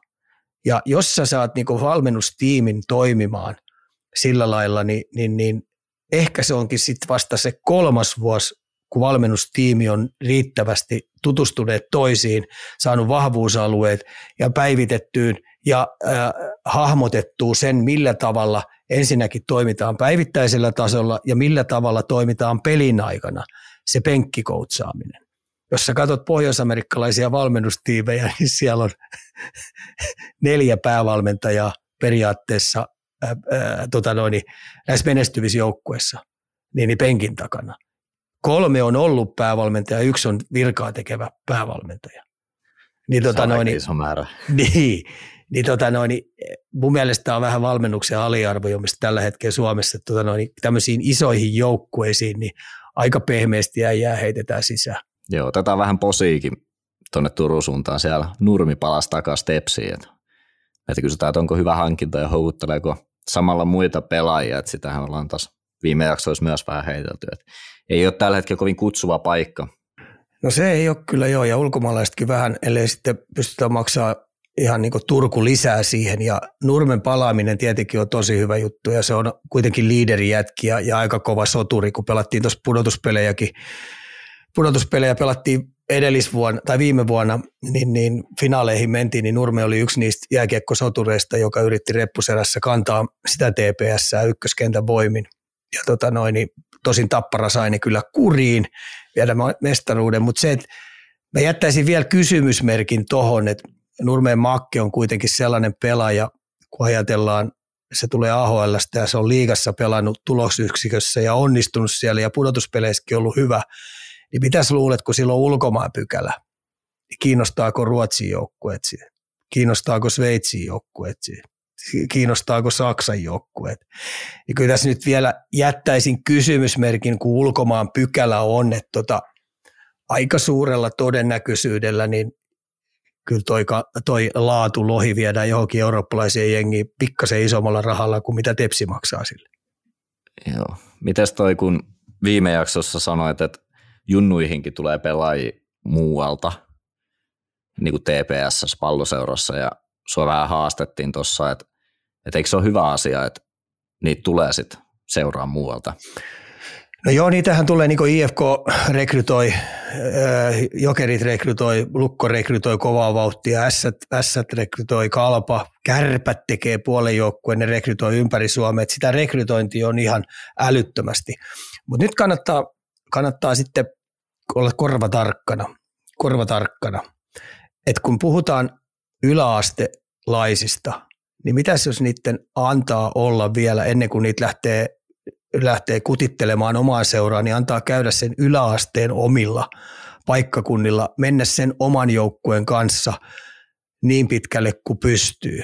Et tota, esimerkiksi kun puhutaan Turusta, niin, niin Turun luistelukouluun, kun ne aloittaa sieltä, niin mitä siellä on sata luistelijaa tai 80, niistä muodostetaan neljä joukkuetta, niin neljä joukkuetta kun menee C-junnuihin, niin, tota noin, niin yhtäkkiä C-junnuihin, kun ollaan niin tämänkin vuoden Tepsin C, niin siellä on Forssasta, siellä on ö, Raisiosta, siellä on VG kuudosta, VGstä, Naantali. niin Naantalista, sitten siellä on Tutosta äijä, niin yhtäkkiä kolmekentällistä on tullut jostain muualta, niin mitäköhän ne ajattelee ne 75 muuta pelaajaa? Että ei ne ainakaan TPSn toimintaa kauhean tyytyväisiä ole. Että ne siinä suututetaan aika monta sukua. Ja sitten toinen, mitä tapahtui, koska täydellisessä turkulaisessa jääkiekossa, niin Turusta löytyy kolme S-porukkaa C-junnuihin, jotka pelaa. kolme jopa. Niin mä lähtisin kolmesta. Minimissään pitäisi olla kaksi. Niin nyt me joudutaan, nyt Turussa on tapahtunut vuosi vuosi sitä niin, että tota noin, niin nippanappa löytyy yksi. Siis nippanappa löytyy yksi. Ja vanhemmillekin sellainen juttu, että C-junnuihin, jos sä pelaat CNSM, niin tulisiko niistä C-junnu SM-pelaajista, kun mennään nyt sitten, kun, kun logohan ei tee pelaaja, pelaaja tekee logon, niin, niin mä en muista mikä se matikka oli, mutta mä sanoisin näin, että tulee vain 1-2 pelaajaa liigatasolle CNSM-joukkueesta. Se kuulostaa ainakin, että se osuu. Niin. Mä mietin noita. No nyt kun mä tuun jo C, ennen C-junnuja sellaiseen yhteisöön, kun siellä on rikottu esimerkiksi VG, Tuto, Forssa, on paukutettu niin päreiksi, niin ne on omassa joukkueessa saanut pelata joka toista vaihtoa. Ja nyt yhtäkkiä onkin neljä kenttää, sä tulet pelaamaan joka neljättä vaihtoa, ja sitten siellä on vaan määrätyt kaverit, jotka saa pelata vähän enemmän ylivoimaa, ja yhtäkkiä sä tuutkin ison roolin kaverista pienen roolin kaveriksi, niin sä otatkin sitten sen vuoden aikana ihan älyttömästi taka koska siinä sun omassa joukkueessa saisit 60 minuutin pelistä saanut pelata 30 minuuttia, niin nyt sä tuutkin 12 minuuttia pelaamaan. Niin sen takia ennen C-junnuja olkaa erittäin tarkkoja, että mihin, et vaihdetaanko seuraa. Ja sitten vielä seuroillekin suosittelisin sitä, että tota, älkää nyt ruvetko, jos puhutaan, kun se on yläasteen ysi, niin älkää nyt ruvetko seitsemän, seiskaluokkalaisille soittelemaan ja kutittelemaan logoseuroihin. Sillä tavalla te vaan rikotte niitä pieniä seuroja tuhannen päreiksi. Niin joo. Otetaan nyt viimeisenä aika tähän liigaosioon tietenkin tämä kysymys, minkä mä sulle säästin. Eli sama, mikä meillä on tässä jaksossa kuuntelija Pollina tuolla mobiililaitteella saatavana, eli kuka on tuleva Suomen mestari, eli onko se HFK, Tappara, Pelikans vai Ilves. Ja sullahan Hifki oli se musta hevonen silloin, silloin kun ei ollut edes pudotuspeli paikoissa kiinni, niin mä vähän odottaisin, että sä heittäisit nyt sieltä sen. Katsotaan. Mä heitän IFK, mutta tässä on nyt kysymysmerkki, että se, että saako ne Jääskeen ja Melartin terveeksi. Varsinkin Jääske tuossa oli iso juttu, että ne saisi sen tuon sentteriosaston sellaiseksi ja sen energian antaja ja sytyttäjän siihen joukkueeseen vaihto toisensa jälkeen, niin, niin niin se on se mun kysymysmerkki. Mutta tota, mun vastaus on tähän IFK. Sieltä se tuli. Eiköhän me nyt ikä seurata sit, äh, siirrytä seuraavana sitten NHL. Jep. Kalju Corner. Lämpöä kuin unelmien alalauteilla. Aloitetaan tämä NHL-osio muutaman edellisen jakson kaavalla, eli napataan sarjataulukot auki tosta ja aletaan siitä perkaamaan. Ensimmäisenä mennään Ika menen vaikka itäiseen konferenssiin ja siellä on 4-7 peliä tällä hetkellä, kun me tätä jaksoa nauhoitetaan pelaamatta ja panokset niin sanotusti koveneet. Buffalo, Florida, Penguins ja Islanders on ne neljä joukkoa, jotka tappelee viimeisestä kahdesta pudotuspelipaikasta. Ja mun ensimmäinen nyt kysymys sulla tässä, että, että sä oot vähän liputtanut tuota Sabresia jo ulos, että onko se nyt sitten sun papereissa, kun mennään sinne mustaan vihkoon, niin sataprosenttisesti ulkona. Vieläkö ne voi sieltä joku pieni sauma jätetään auki? No yhden prosentin mahdollisuus. Take Thompson poissaolo on näkynyt kyllä tässä loppurykäsyssä tietenkin näkynyt vielä, vielä ja tulee näkymään, jos ei ne saa sitä sieltä telakalta pois. Ei takki yksin pysty johdattamaan joukkoa, että sieltä tulee sitten määrättyjä huonoja ohipelejä tulee varmasti. Että tota, kyllä Buffalo kannattaa prosentin prosentti antaa niille saumaa, muuten ne on ulkona. Että tuossa nyt näyttäisi siltä, että toi Islanders on kyykkäämässä. Ja mä oon jopa liputtamassa Floridaa pudotuspeleihin sisään.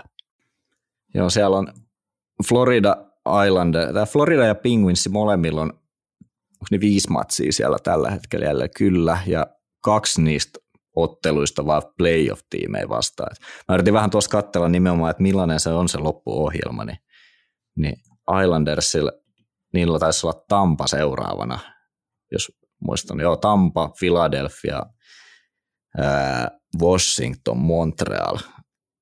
Ei toikaan nyt ihan kauhean mahdottomuus on, että Islanders siitä kolme matsia ottaa neljästä. Ei tietenkään ole, mutta sitten on muistettava, että Florida, kun tuosta nappaa myös neljä, neljä voittoa, neljä voittoa tuosta nappaa ainakin mun mielestä, ja vaikka niillä on ne kaksi viimeistä oli muistaakseni Toronto ja Karoliina, niin siinä vaiheessa on jo, on jo heidän sijoitus, sarjasijoitukset näillä kahdella joukkueella on varmoja, niin, niin todennäköisesti Florida tällä saavutustarveella, motiivitasolla, niin nappaa niistä kyllä neljä pinnaa. Joo, mitäs toi Bostoni, ketä tuolla kärjessä puksuttaa? Meillä on kysytty, että miten Boston pysäytetään playoffeissa. Että nyt näyttää siltä, että ihan sama missä, mikä joukkue vastassa, niin runkosarjassa ainakaan kukaan ei pysty haastamaan. Se vähän riippuu, ketä niillä tulee tuolta vastaan. Kun niiltähän tulee sitten toi villikortin jumbo niin sanotusti, joka viimeisenä pääsee vastaan. Että tota noin, niin jos se on Pittsburgh, niin tota, en mä ihan liputtaisi, että ne helpolla pääsee. Mikä olisi niin kuin helpoin? Mikä, jos saisit Boston-fani, niin mitä sä toivoisit tuolta? Florida. Sulle ei riitä usko siihen, että ne pystyy sitten playoffeissa ei, pääsee sille, se, se, se olisi, mä sanoisin, että Florida on, kun mun mielestä siitä puuttuu vähän fyysisyyttä siitä joukkueesta, ei pelkkä taksak riitä, eikä, ää, eikä tota noin kudas, niin, tota noin, ää, ää, ää, niin siitä puuttuu vähän luonnetta ja sitten niillä on kuitenkin aika ohut se veskaripuoli, vaikka nyt Bobrovski on pelannut ihan älyttömän hyvällä tasolla välillä ja sitten on muutama ohi väsyneenä tullut, mutta paukut menee tuohon loppuun, niin, tota noin, niin toi puolustus Floridalla ei vaan tule kestää. Ja sitten taas Islanders, niin mä en usko, että ne tuosta menee, mutta Pittsburgh olisi niille sellainen, Bostonille sellainen, joka saattaisi aiheuttaa niille vähän problematiikkaa. Että täällä idän puolella on aika hauskoja, että näyttäisi pari syntyvän New Jersey ja Rangers. Hmm. Se näyttää aika hauskalta. Aika niin on, ja sitten Torontolle kävi nyt tämmöinen hyvä tuuri, että ne sai tuon Tampan saletisti vastaan. Ja Tampahan... se sen niin päin vai? No ei, no, jos sä meinaat taas, että se on first round exit, niin, tota no, noin, niin heille napsahti tollainen. Ja nyt heidän harmikseen Tampa rupeaa pikkuhiljaa saamaan pelinsä ihan järjettömän hyvää tikkiin. Ne isot pojat, esimerkiksi Kutserov on tällä hetkellä sellaisessa tikissä, että alta pois. Tampkos on erittäin vaarallinen. Puolustuksessa on hyviä jätkiä, että ainoa kysymysmerkki tuli nyt toi Sergatsen viime, viime pelissä, niin vähän väänti nilkkaansa, että toivottavasti ei ole iso, mutta tota, Hedmanin johdolla ja vielä Vasilevski uunissa, niin kyllä, kyllä mä veikkaan hei, että jälleen kerran niin ei vaan psyyke Torontolla kestä ja nyt ne sai riian paha vastustaja tuohon, jossa on ihan oikeasti sellaisia – sellaisia voittavia aseita siinä joukkueessa ja se on fiksusti rakennettu tähän, että ne tietää kyllä, että mihin leikkiin ne on lähdössä, kun ne, ne tulee Toronto vastaan. Niin, siellähän Tampalla viimeiset kolme peliä on Islanders, Capitals ja Carolina maaliero 14-1. Niin kyllä toi nähdään näyttää sitä osvittaa, että vähän alkaa kakkohakkaa kalsareja tuolla Leafsin pukukopissa, tai ainakin fanien osalta. Joo, ja sitten se on niin fiksu joukku, että ne pystyy nyt tämän runkosarjan lopunkin vähän säästelemään ja kerää vähän pattereita tuossa noin, ja, ja, ja rauhassa tutkii tuota Torontoa ja miettii niitä, mihin ne iskee, ja heillä on, heillä on kyllä materiaalia pistää Torontolle se oikeasti se ekan kierroksen ulospääsemisen jälleen kerran. Kyllä. Hypätään näillä sanoilla sitten läntiseen konferenssiin. Siellä on Nashville, Calgary ja Winnipeg taistelee oikeastaan sit, sit viimeisestä paikasta, ellei sitten Seattle vielä sula. Aika helppo loppuohjelma kyllä heillä oli tuossa. Mutta miten ylipäätään sä näet sitten on lännen puolen taistelun? No tota, kyllä tämä nyt näyttää menevän sillä että tota, toi Nashvillekin on, Nashvillekin on tuossa pumpannut itteensä kyllä ylöspäin ja niillä on kuitenkin seitsemän peli jäljellä, niin voittamalla nyt esimerkiksi kaksi kaksi tuossa heti seuraavat putkeen, niin ne pääsis Winnipegin kylkeen. Niin, ne pääsis yhden pisteen Winnipegin kylkeen. Tota, Winnipekki otti nyt tosi tärkeän voiton, voiton 5-0, tai, vai oliko se 5-1? 5-1 6-1.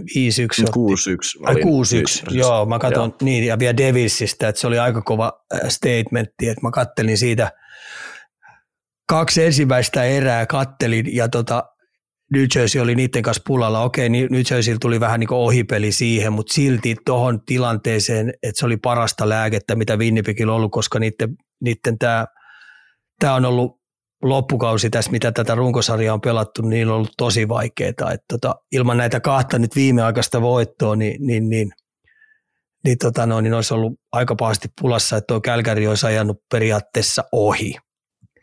Et, Joo. Jos mun pitäisi tästä nyt arvuutella, niin, niin mä arvuuttelen, että kyllä Winnipeg nyt näillä viimeaikaisilla otteilla, niin ei tuo Kälkäri saa niitä kiinni. Ja Seattle ei tosta, kun niillä on kuitenkin kaksi peliä vielä hyvää tuossa, niin kyllä Seattle riittävästi kerää pisteitä, että tota, ne pääsee karkuun nä, näitä kahta joukkuetta. Ja siellä oli muistaakseni viimeiset kaksi peliä Seattle oli Vegas ja muuten oli jotain Arizonaa ja San Jose ja Chicago tyyliä. Mutta Nashvillellähän on kahdeksan matsia kahdeksasta playoff-tiimejä vastaan, jos Kälkärikin vielä voisi laskea siihen. Niin. Ja Kälkärillä, sen mä halusin tässä nostaa, että niillähän on sitten taas täydellinen toi loppuohjelma, sillä ainoa joukko, mikä niiden yläpuolella on sarjataulukossa, ketä vastasta on siis tulos, niin on Winnipegi nimenomaan, että ne saa keskenäisenkin ottelun siihen. Okei, siinä on keskinäinen ottelu, niin siinä keskinäisessä ottelussa todennäköisesti tullaan muuten ratkaisee. Se on seuraava matsi. Sitten on Winnipegillä on tota, kuitenkin sitten Nashville, San Jose, Minnesota ja Colorado siellä. Et se ei ole helppo. Kun no se ei tosiaankaan ole helppo, koska tuossa tota Minnesota, Colorado, Dallas, ne pelaa tota noin, sentraalivoitosta. Mm, Calgarylla taas siis on Chicago, sitten on keskinäinen Winnipegi vastaan Vancouver, Nashville ja San Jose. Et niillä on taas paljon paljon helpompi, niin mun mielestä lähtökohdista niin Calgary on aika No keskinäinen ottelu on tärkeä, niin kuin sanoit.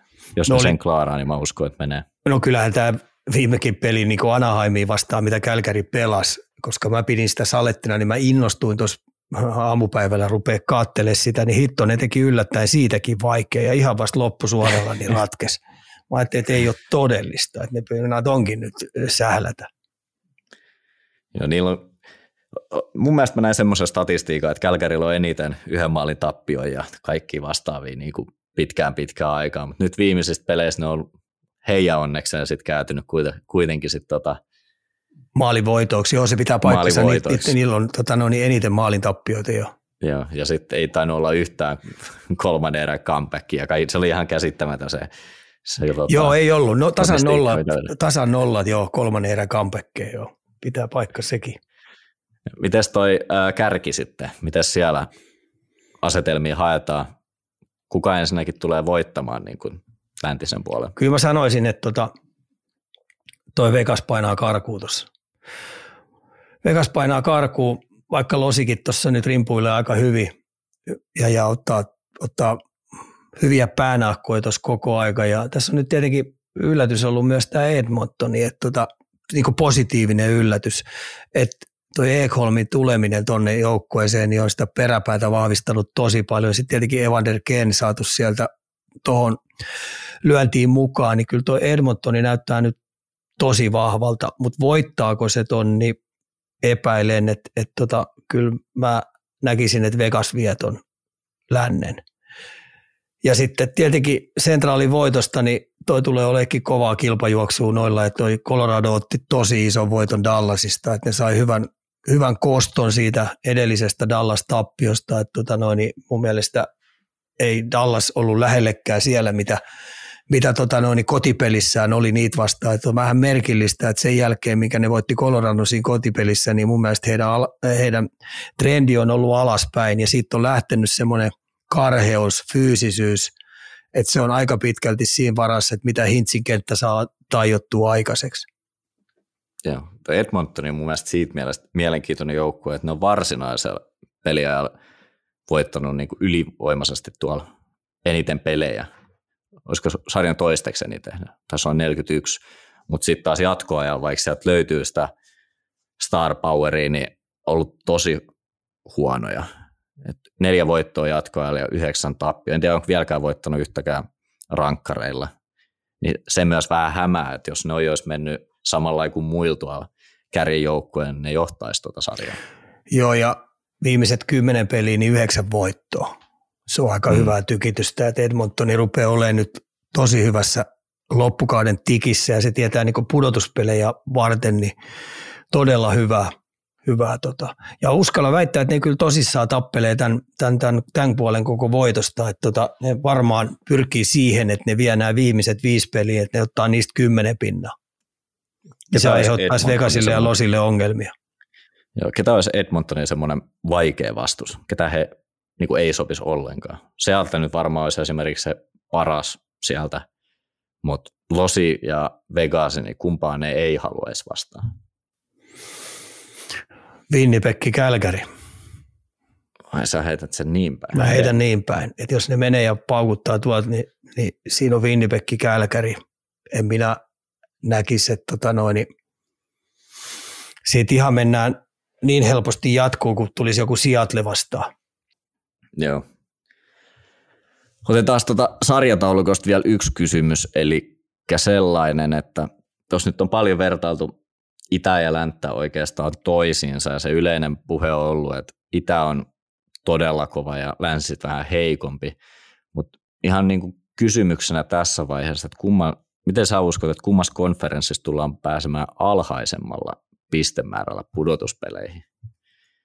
Tuossa kun katsoo, niin tällä hetkellä esimerkiksi Winnipeg menossa 89 pistettä lännessä ja sitten kun mennään itäiseen, niin siellä on Pittsburgh menossa 86 pisteelle. Melkein, no esimerkiksi Pittsburghilla on tällä hetkellä enemmän tappioita kuin voittoja, he on pudotuspelipaikassa kiinni. Ja se on mun mielestä aika outoa sille yleisen keskustelun ympärillä.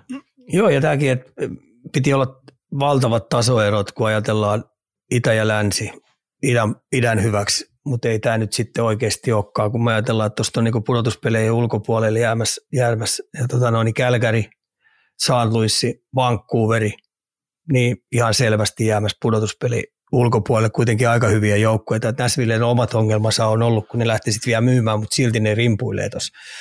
Niin sitten taas, niin kyllä näitä on aika vaikea arvioida, että tota, vähän erityylistä jääkiekkoa pelataan niin tois kärkijoukkuessa.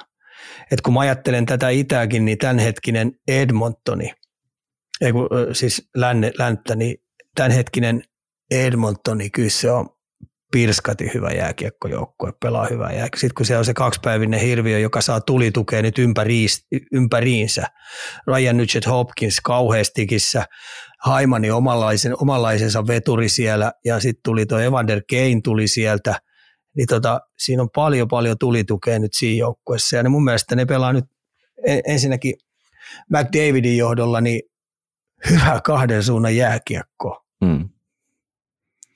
Se, se just oikeastaan, mikä mä haluaisin sieltä nostaa, että vaikka toi kärki kutonen ehkä idässä on kova, niin noin kaksi paikkaa, mitä siellä on sit muuta jaossa vielä, niin mun mielestä ne lähtee aika halvalla tällä hetkellä. Et ehkä vähän tasaisemmin jakautuu sitten tuolla lännessä. No osittainhan Bostonin huippukausi totta kai muokkaa tuon sarjataulukon tuohon tuon näköiseksi, mutta silti on se vähän outoa, että periaatteessa voi päästä tällä hetkellä playoffeihin miinusrekordilla. Joo, Toki mutta siellä on ei, ei, ei, ole periaatteessa miinusrekordilla, sun on pakko olla vi- voittoprosentti reippaasti yli 50, jotta sä meet jatkoon. Se on vaan kiistaton tosiasia. Että tota noin, et se on mun mielestä hyvin sanottu, nuo pelaajat on paljon puhunut siitä, että päästäkseen pudotuspeleihin, niin sun on pelattava 82 peliä, niin tosi hyvällä tasolla. Et periaatte, ne, ne puhuu semmoiset 90 prosentin jutusta, että et yhdeksän hyvää peliä, yksi ohipeli voi tulla, mutta sekin pitäisi pystyä sitten heti tunnistaa. Että tota, siellä tulee tappioita sellaisia, vaikka pelaat hyvinkin, niin silti häviit. Niin sen takia tämmöinen 90 prosentin heitto, niin se on aika, aika hyvä heitto, mitä ne puhuu siellä, että päästä pudotuspeleihin, niin oikeasti sun täytyy olla ytimessä melkein koko runkosarja. Joo, toi Pittsburgh hämää siis se, että niillä on 19 ottelua mennyt jatkoa ja Joo. siitä ne kato, kymmenen on ottanut turpaan, niin, mutta pisteet on kuitenkin tullut sit sitä mm. kautta. En usko kuitenkaan, että siis alle 50 prosentin tota, voittoprosentilla pääsee yksikään joukkue, mutta tällä hetkellä olisi menossa, niin se oli aika hassun näköistä tuolla. Mutta hypätään me nyt tästä tota, kuuntelijakysymyksiin, eli ensimmäisenä otetaan tällainen kuin Heiskanen noussut Klimberin lähdön jälkeen uudelle tasolle, Carson syttyneet Bursin lähdön jälkeen uudestaan liekkeihin. Ketkä ovat seuraavat puolustajat, jotka voivat ottaa vastaavan stepin, kun mahdollisuus aukeaa? No Carson nyt sen periaatteessa uusi ensimmäinen steppi, mutta ketä sieltä olisi semmoisia dominoivia pakkeja, ketkä vois ehkä nyt jostain jonkun varjosta niin sanotusti nousta, jos sieltä tulee tämmöinen mahdollisesti tulee se ykköspakin rooli? Äh, nämä on aika pahoja. Siis tosi pahoja. No Sergatsev tietenkin, mutta sille on annettukin sitä jo viittaa Tampassa, kun Edman on siellä edellä on annettu. Ja sitten tuolla nyt Coloradossa on Pyrami, on tosi hyvä jätkä. Kyllä, et tota, ja se jää vähän makarin varjoon tuossa, tota, mutta molemmat on niinku nuoria, niin, niin kyllä tämä on, tää on tosi paha rasti heittää. Mutta ensimmäinen, mikä mulla tulee, no Detroitissa tietenkin, mutta sielläkin on niinku kaksi nuorta isokokoista pakkia, Saideri ja sitten tämä Ruotsin poika.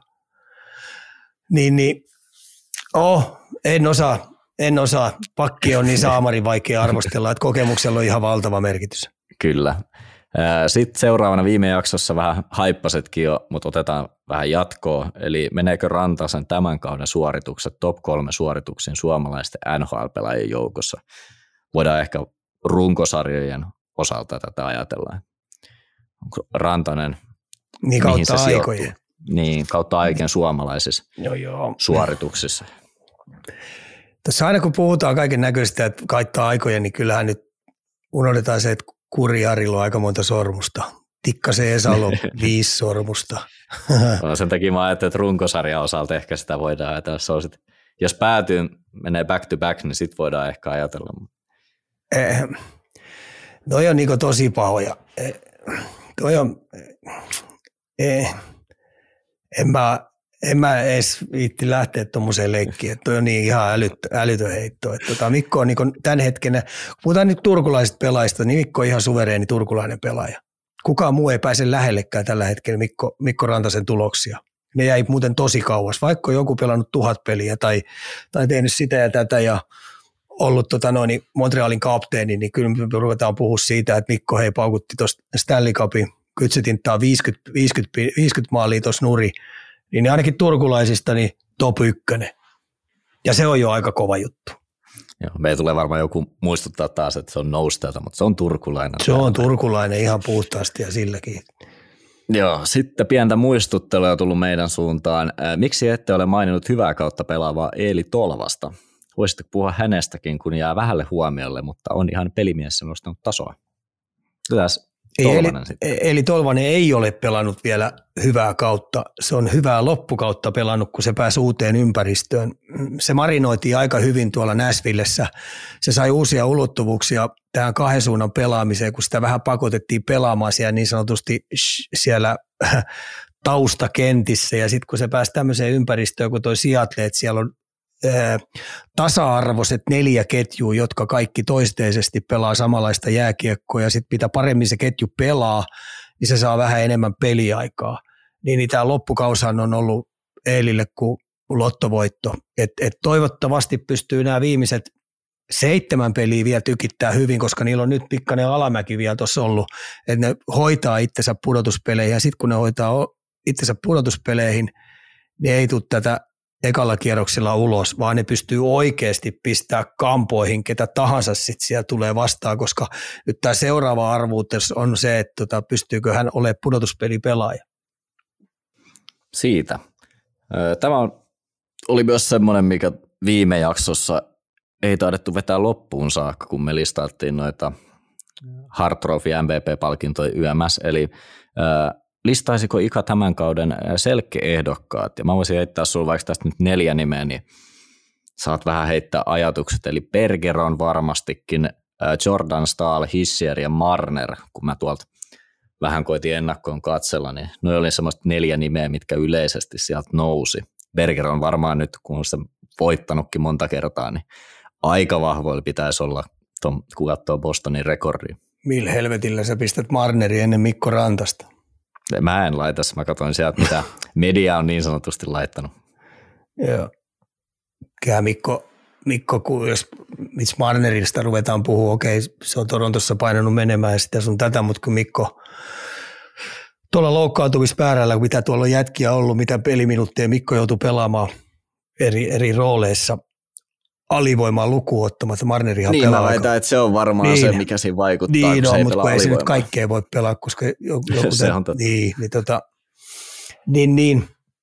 Tuo oli hyvä lista. Mä olisin kanssa hissieri miettinyt ja sitten samoin Staalia, että siinä oikeastaan onkin.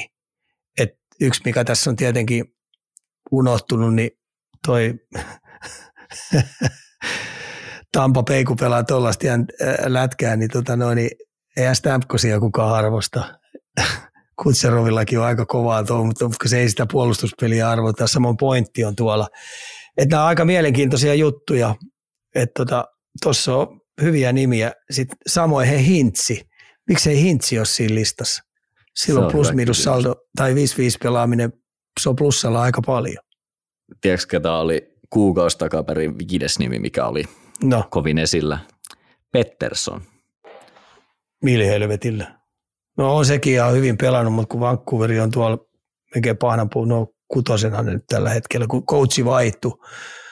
Coachi vaihtunut, niin ne on saanut vähän, vähän puustia ylöspäin. Mikä sulla on tuossa ajatuksena, että jos joukkue kyykkää, mutta pelaaja pelaa ihan nappikautta, niin voiko silloin palkita tämmöisillä palkinnoilla? Ei sit millä. Nyt sit ei sit, ei sit, just tämä Carsonin läpi. Ei millä, ei millä. Ei jao hiventäkään. Kyllä sun täytyy pystyä pudotuspeleihin viemään se joukkue, että ruvetaan puhua jostain pytyistä. Tämä on mun henkkoot mielipide ja vahva sellainen. Joo, tuossa nyt Carsonihan pisteitä paukutti, niin otetaan seuraavaksi tämmöinen, että mitkä ovat suurimmat syyt siihen, että NHL pelaajien pistemäärät on kasvaneet niin radikaalisti. Vielä 14-15 kaudella Ben voitti pistepörssin 87 pisteellä, niin tuleeko sinulle mieleen nyt semmoisia syitä, mitkä tähän on johtanut, että nyt taas nähdään aika koviakin. Sata pistet menee rikki useammallakin pelaajalla. Nopeus, taito, kestävyys, sitten se, että tota, näissä joukkueissa niin valmentaja on antanut lisensseille myös pakkien hyökätä melkein pelipaikannuta toimintaa. Siellä ei pelätä antaa vastaiskuja omiin.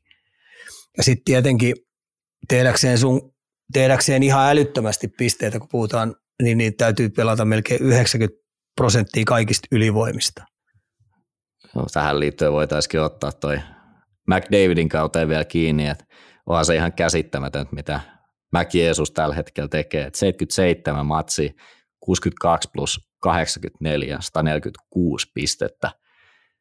Et ensinnäkin toi 62 maali, muistaakseni, oliko se 64, mikä esimerkiksi Ovechkinin se suuri maalimäärä kaudelta on. Voi olla, että se on vähän enemmän, mutta saattaa mennä siitäkin yli nyt.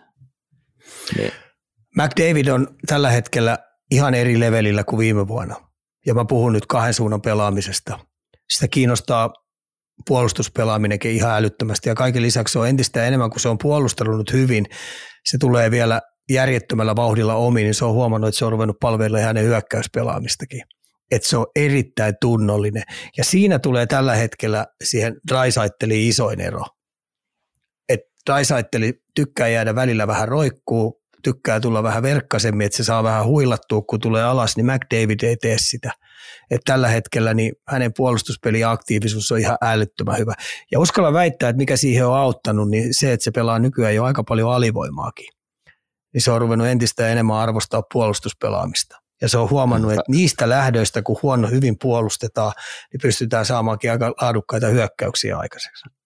Eikö McDavid johda myös alivoimamaalitilastoa? Ainakin jossain vaiheessa johti. Mutta aika hyvin se on sieltä kyllä paukuttanut myös sieltäkin tehoja.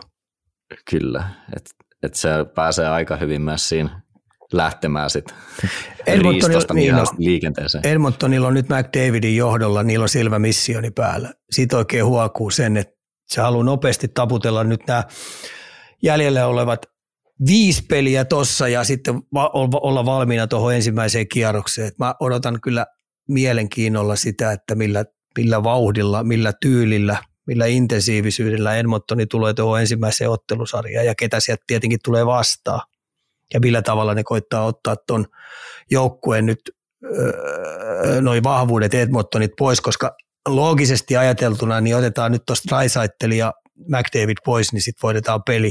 Mutta ei tämän, tämänhetkisestä Edmontonista se ei enää päde.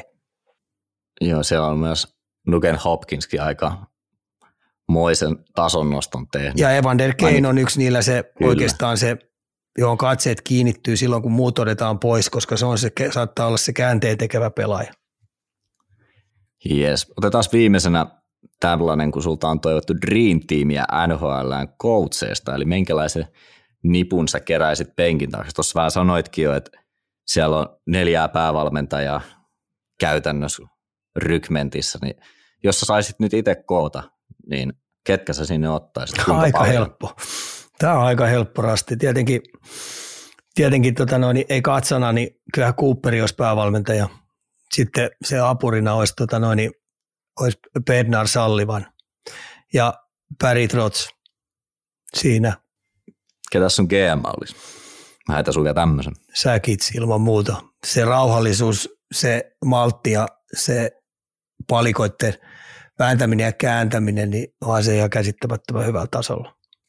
Tuosta mun tuli mieleen, että Säkitsi kuitenkin entinen tosi arvostettu pelaaja, niin kuinka paljon se sitten esimerkiksi tämmöisiä vapaita agentteja, kun lähdetään metsästään, niin saattaa auttaa, koska kyllähän sitä kuulee pelaajienkin suusta, että on hienoa, että puhelin soi ja sitten siellä on elävä legenda käytännössä, ketä sua yrittää ja kertoo, kuin hyvä pelaaja sä oot ja miksi sut halutaan just tähän joukkueeseen, niin vaikuttaako se tai auttaako se?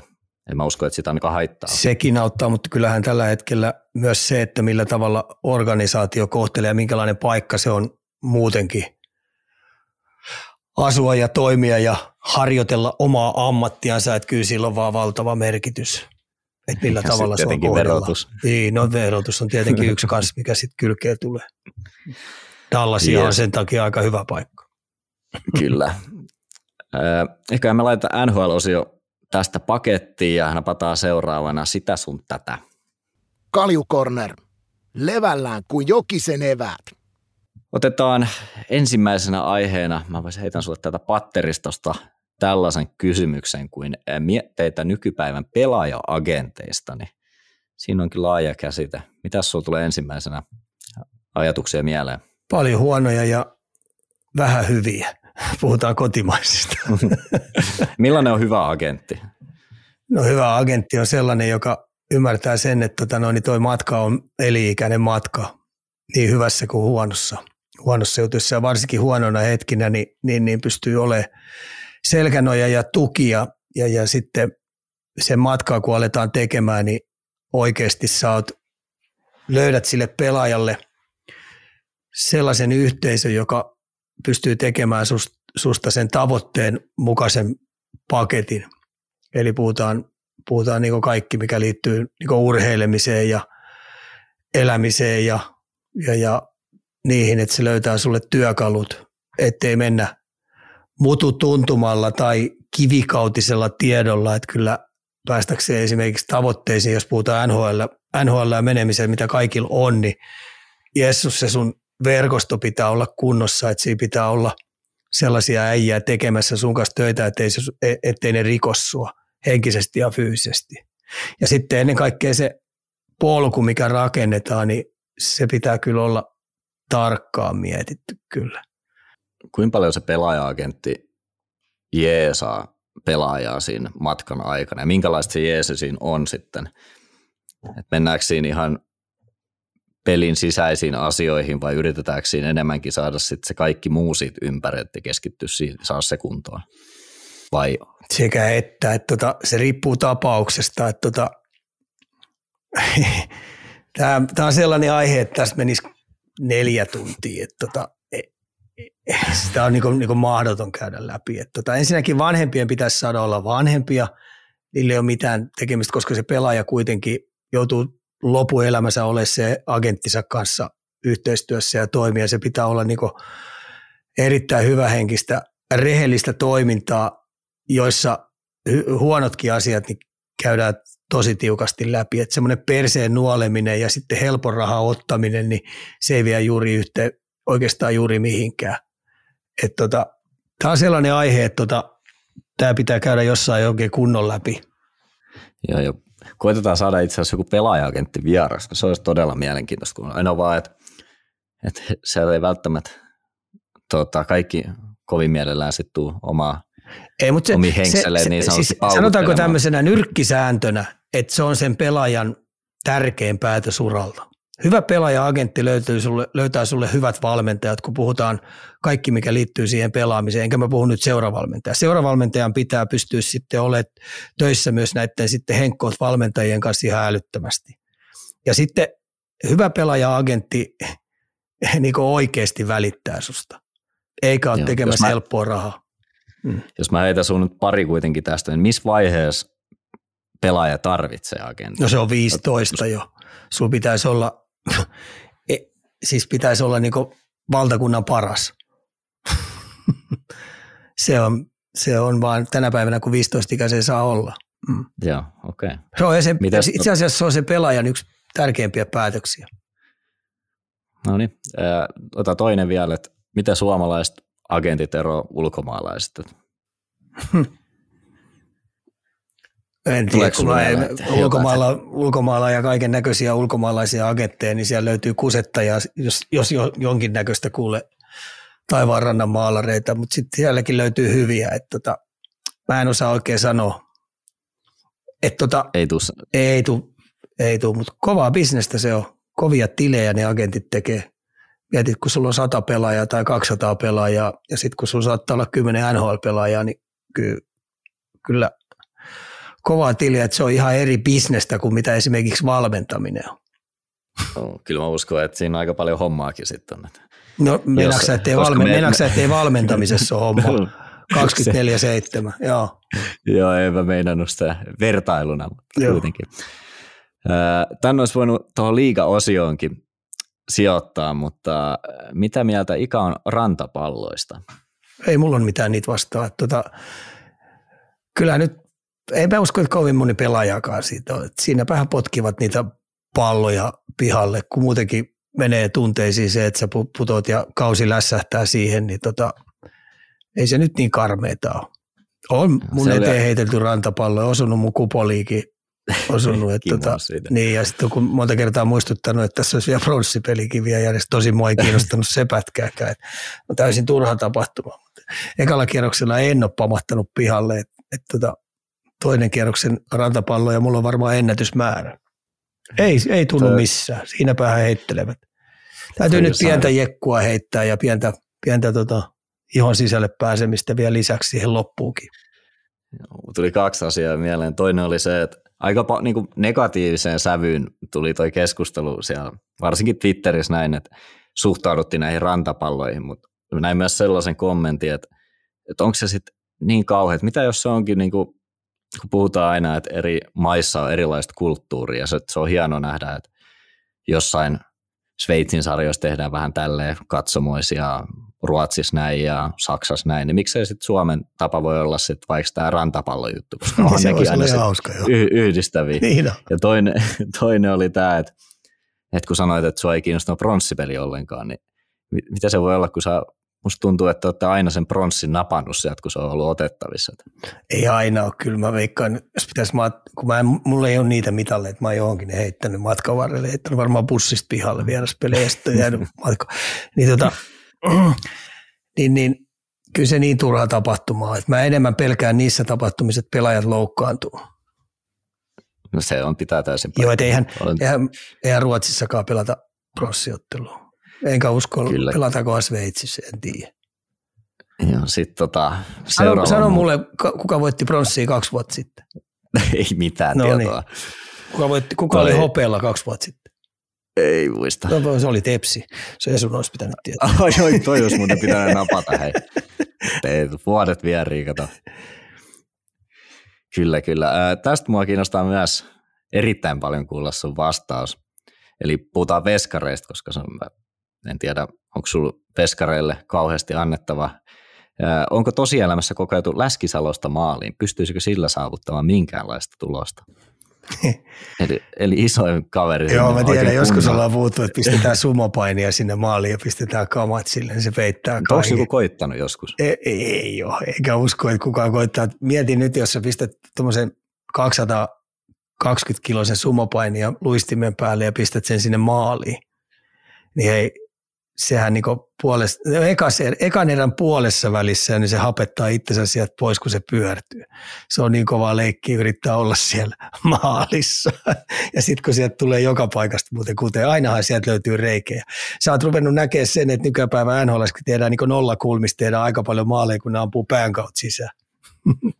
Niin, tuossa jos että liputtaa puolesväli sitten se ulos, niin älä sano, NRS voi olla semmoinen kunnon tandemi tämmöisiä sumopainioja vuosikymmenen päästä, jotka peittää 95 prosenttia.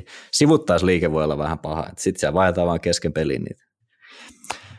Mutta joo, meidän pitäisi ehkä timppa saada vastaan näihin molarikysymyksiin, eli hypätään takaisin muihin aiheisiin, eli junioreiden kesätreenikausi häämöttää. Meidän kuuntelija kirjoittaa, että itse valmentelen P13-joukkuetta ja mietinnässä on, että mikäli eliittitaso – mistä säkin puhut todella paljon, on pelaajalle tavoitteena, niin olisiko kesäohjelman syytä ottaa jo oikeaoppista kestävyys, nopeus, voima, oheistreeniä vai vieläkö mahdolliset palloilut riittää? Eli P13, onko ne sitten siis alle 13 vai? No ei, siis ne on 13-vuotiaana. Kyllä sinne voi kaiken näköistä jyvittää ja mä melkein suosittelin tuommoiset pitkäkestoiset jututkin, mitkä siinä on, niin, niin, niin kotiläksyjä antaa pelaajille paljon ja sitten tämmöistä matalasykkeistä taito, taitoharjoittelua paljon. Ja varsinkin U13, niin hitsi niiden pitäisi pelata paljon eri pelejä, siis tosi paljon pelejä. Ja sitten niiltä ei olisi mun mielestä pois sekään, että pelattaisiin pelattais aerobista peliä tosi paljon, missä voisi pelisysteemejä mukana. Mä oon vierastanut sitä tosi paljon, kun aina puhutaan, että ei 10-vuotiaalle tai 11- tai 12-vuotiaat kannata taktiikkaa puhua ollenkaan. Niin ihan käsittämätön juttu, että pelaaksa sakkiakin sillä, että sä siirtelet nappuloita vaan. Oikeasti. Niin Tämä on niin, niin järjetöntä pienten lasten älykkyyden aliarvioimista, että ei niille kannata, ei niille pist, pidä heittää taktisia juttuja. Päinvastoin, niin tietyn rakenteellisen rungon mukaan ne voi rupea sinne yhtäkkiä oivaltaakin uusia pelillisiä juttuja, kun niille ei ole kukaan syöttänyt vielä eh, niin sanottuja oikeita vasta- vastauksia, mutta tietty runko pitää olla, jotta ne pystyy löytämään sinne rungon sisälle semmoisia omia taktisia nyansseja. Niin tuommoinen kesäkin, kun ei olla koulussa, niin sehän on paras, parasta aikaa – tehdä kaiken näköistä juttua taivaan ja maan välillä. Ja sitten ne kaikkea ei missään nimessä pidä unohtaa se, että just ton ikäisenä niin se kaikista tärkein luistelutaidon opettaminen siinä sivussa, niin se pitäisi olla numero yksi teema niin kuin harjoittelusta, kun puhutaan. En mä ole koskaan kuullut sitä, että tota, esimerkiksi otetaan yleisurheilija tuossa noin, yleisurheilijalle tulee talvikausi, niin se meneekin jäälle. Se on neljä kuukautta jäällä harjoittelee pelkästään jäällä. Niinhän me jääkiekkoilijat tehdään nykyään pennutkin, niin neljä kuukautta, viisi kuukautta, kun on tauko, niin ne vetää tuolla ympäri mettiä ja ympäri tartanoa ja kaiken näköistä saliharjoittelua. Mut, mut sillä lailla on tämmöinen kivikautinen uskomus, josta mun mielestä pitäisi tosi nopeasti päästä, päästä eroon. Että et mä oon entistä enemmän kallistunut siihen, että jääkiekko on varhaisen oppimisen laji. Ja tuossa kun sanoit, että kotiläksys, tässä oli kysymys, kysymys just tästä, että oikea-oppista kestävyys, nopeus ja voima oheistreeniä, niin mistä tota, tällainen paketti voisi esimerkiksi olla saatavilla, että pystyy esimerkiksi antaa sitten? En osaa. Mitä, minkä, minkä, niin, minkälaisia settejä sinne sitten pistäisi kotiläksyksi? Toikin on semmoinen kuule Valtteri, että se on kahden tunnin setti. se pitää niin. paikkansa. Noista sitten palloiluista vielä, varsinkin se aerobinen kuntohan tulee pelailusta tuommoisissa tosi paljon. Ja Samoin aina tos... aerobinen. Et kaikki niin. mailapelit, siis kyllähän teidätkin opetettiin kaikki meidän mukset on opettu pelaa mailapelejä, mailla kuin mailla käteeni peliä. Mm. Että se pitää vaan ekaksi saada tietty taso, jotta se peliväline rupeaa liikkumaan verkkojen yli. Samoin tota noin, pesäpallo, aivan loistava, loistava peli. Kuinka moni kymmenvuotias osaa enää edes palloa heittää, tai kuinka moni osaa lyö, lyödä liikkuvaa palloa, kun tulee syöttö. Mutta mut kaikki pelit, että niiden vaan, niiden, menkää niiden lasten kanssa liikkumaan ja pelatkaa. Tuo Jalosen Jukka sanoi oikeastaan tismalleen samaa, kun kuuntelin tuon Kimanttia podcastin, missä sanoi, että Mäkisen ja tuon Timosen vieraana, niin sanoi, että ihan siellä eliittitasollakin ne pallopelit, missä on sitten peli keskiössä vielä, että tulos lasketaan, niin kas kummaa, niin eihän siinä edes huomata, että kuin piipussa väännetään, kun sä tavoittelet sitä voittoa ja sitten häviää vähän lisäpunnerruksia siihen, niin sitä ei ainakaan kannata unohtaa, eikö se näin? Ei ole, ja sitten kun minä nyt on Frölundan, Frölundassa niin Göteborgin huippujoukko, joka on ihan järjetön määrä tehnyt NHL-varauksia. Ja taas ne on neljä joukosta tuo pelaamassa. Niillä on tikunnokassa, niillä on isoimpia teemoja kaikissa harjoituksissa jatkuva kilpaileminen. Eli on ne sitten fysiikkareenaaminen, on niillä sitten, sitten lajireenaaminen tai on sitten taitojuttuja tai mitä tahansa, niin niillä on päivittäisellä tasolla ihan järjetön määrä kilpailuja. Ja, ja puhutaan nyt C-junnuissa ja P-junnuissa, niin kun mä niitä harjoituksia paljon näin siellä, niin mä yllätyin, että oikeastaan kiertoharjoituksista lähtien niillä oli kilpailut koko ajan käynnissä. Aina siellä no, pahoitti mä, joku muuten mielensä. Eikö mäkin vedo tuossa kaikkein pahin mun mielestä? Mä oon joskus ollut kanssa. Katsomassa niitä, joo. Ka- katsomassa ja sitten mä oon mennyt kesäreeneihin mukaan tuossa, niin voin sanoa, että ei ollut mun mäkivedot niitä kaikkein parhaimpia. Ja siellä aina putosi rankingeissa sit alaspäin, jos hävisit. Ja Joo. Olisiko, että veskareilla oli omat sitten tietenkin, että ne oli eritetty siitä. Mutta oliko se näin, että sun piti ottaa mäkivedois, en nyt muista mikä oli matka, tuntui todella pitkältä, mutta kahdeksan voittoa kun otit, niin pääsit huilaamaan. Ja sitten jos sä hävisit, niin ei muuta kuin sinne alas ja sulla tuli uusi match siihen, niin voin kertoa, että kyllä siinä, siinä tulee juostu. On, mutta semmoinen kaikki, niin mikä paha. kilpailu, kun, kun, kun, lapset haluaa kilpailla ja aikuisetkin haluaa kilpailla, niin, niin, niin sehän pitää sen porukan virilinä ja, ja innostuneisuuden, että siihen tulee sitä intohimoa ja sitten siinä tulee vähän sitä tunnetta varsinkin peli. Kyllä. Arsi vastaan myös on joskus ollut. Santo mieti, että Arsi, mä oon aina pitänyt itse nopein, niin Arsi antoi mulle pari metriä eteen ja mä sain lähteä ekana. Juoksi aika paljon enemmän. Mutta mainitsit tuosta Frölunda, niin otetaan SHL seuraavaksi. Öö, eli siellä on Frölunda Vexio ja Skellefteå Örebro semifinaaleissa. Niin mitkä siengit näistä pape- ää, pareista sun papereissa etenee Mä olin saletti, että Örebrolle ei ole mitään jakoa Skellefteåta vastaan. Se on tosi hyvä joukkue. Pelaa mun mielestä makeet lätkää. Mutta kuin jollakaan, niin Örebro kävi nyt hakemassa vierasvoito 5-2. Niillä on jotenkin erittäin yhtenäinen joukkue tuo Örebro, mutta niin on tuo Seleftoakin. Mä en osaa tuosta sanoa, että, että, että mä silti uskon, vaikka nyt Örebro kävi vierasvoito hakemassa, niin, niin, niin, tai kun, niin, niin silti Selleftö menee jatkoon. Ja sitten taas Frölunda Veksö, niin tota, toi, toi tulee ratkea siihen, että kumpi saa vierasvoito. Game 7, jos menee, niin, niin, niin sitten se on vähän niin kuin kolikoheitto. Nyt se on voitot 1-1 ja Frölunda on nyt tällä hetkellä vähän heikentää se, että siellä on Niklas Lasu oululaisille ja liiga-ihmisille tuttu, niin se on ollut pois kahdesta pelistä, vaikeuttaa niitä ja sitten toi Rosseli Usseen semmoinen alivoima kolmos neloskentän kahden suunnan, on tekee vähän vähemmän pisteitä, sanotaan, että semmoinen raata ja vähän niin kuin Stolberin tyylinen norjalaispelaaja, niin, niin toi kaksikko on iät ja ajat pelannut, niin se on aina näissä pudotuspeleissä ollut sellainen kaksikko, joka on pystynyt tekemään tulosta, niin ne on nyt sitten pois, niin ne joutuu aika pitkälti, pitkälti sitten vähän määrätylle pelaajille antaa enemmän peliaikaa, mutta tota, et, et, sanotaan tuosta, että koliko heitto seiska peli, jos menee. Mutta se, jos se, joka nappaa vierasvoiton tuolla, niin sen jälkeen se on taputeltu. Joo. Tuli yksi kysymys SHL puolelta vielä, että voiko pitää paikkansa, että Freunan peleissä ei yritetä tappaa kannattajien laulua soittamalla musiikkia ja mainoksia joka vihellyksen jälkeen.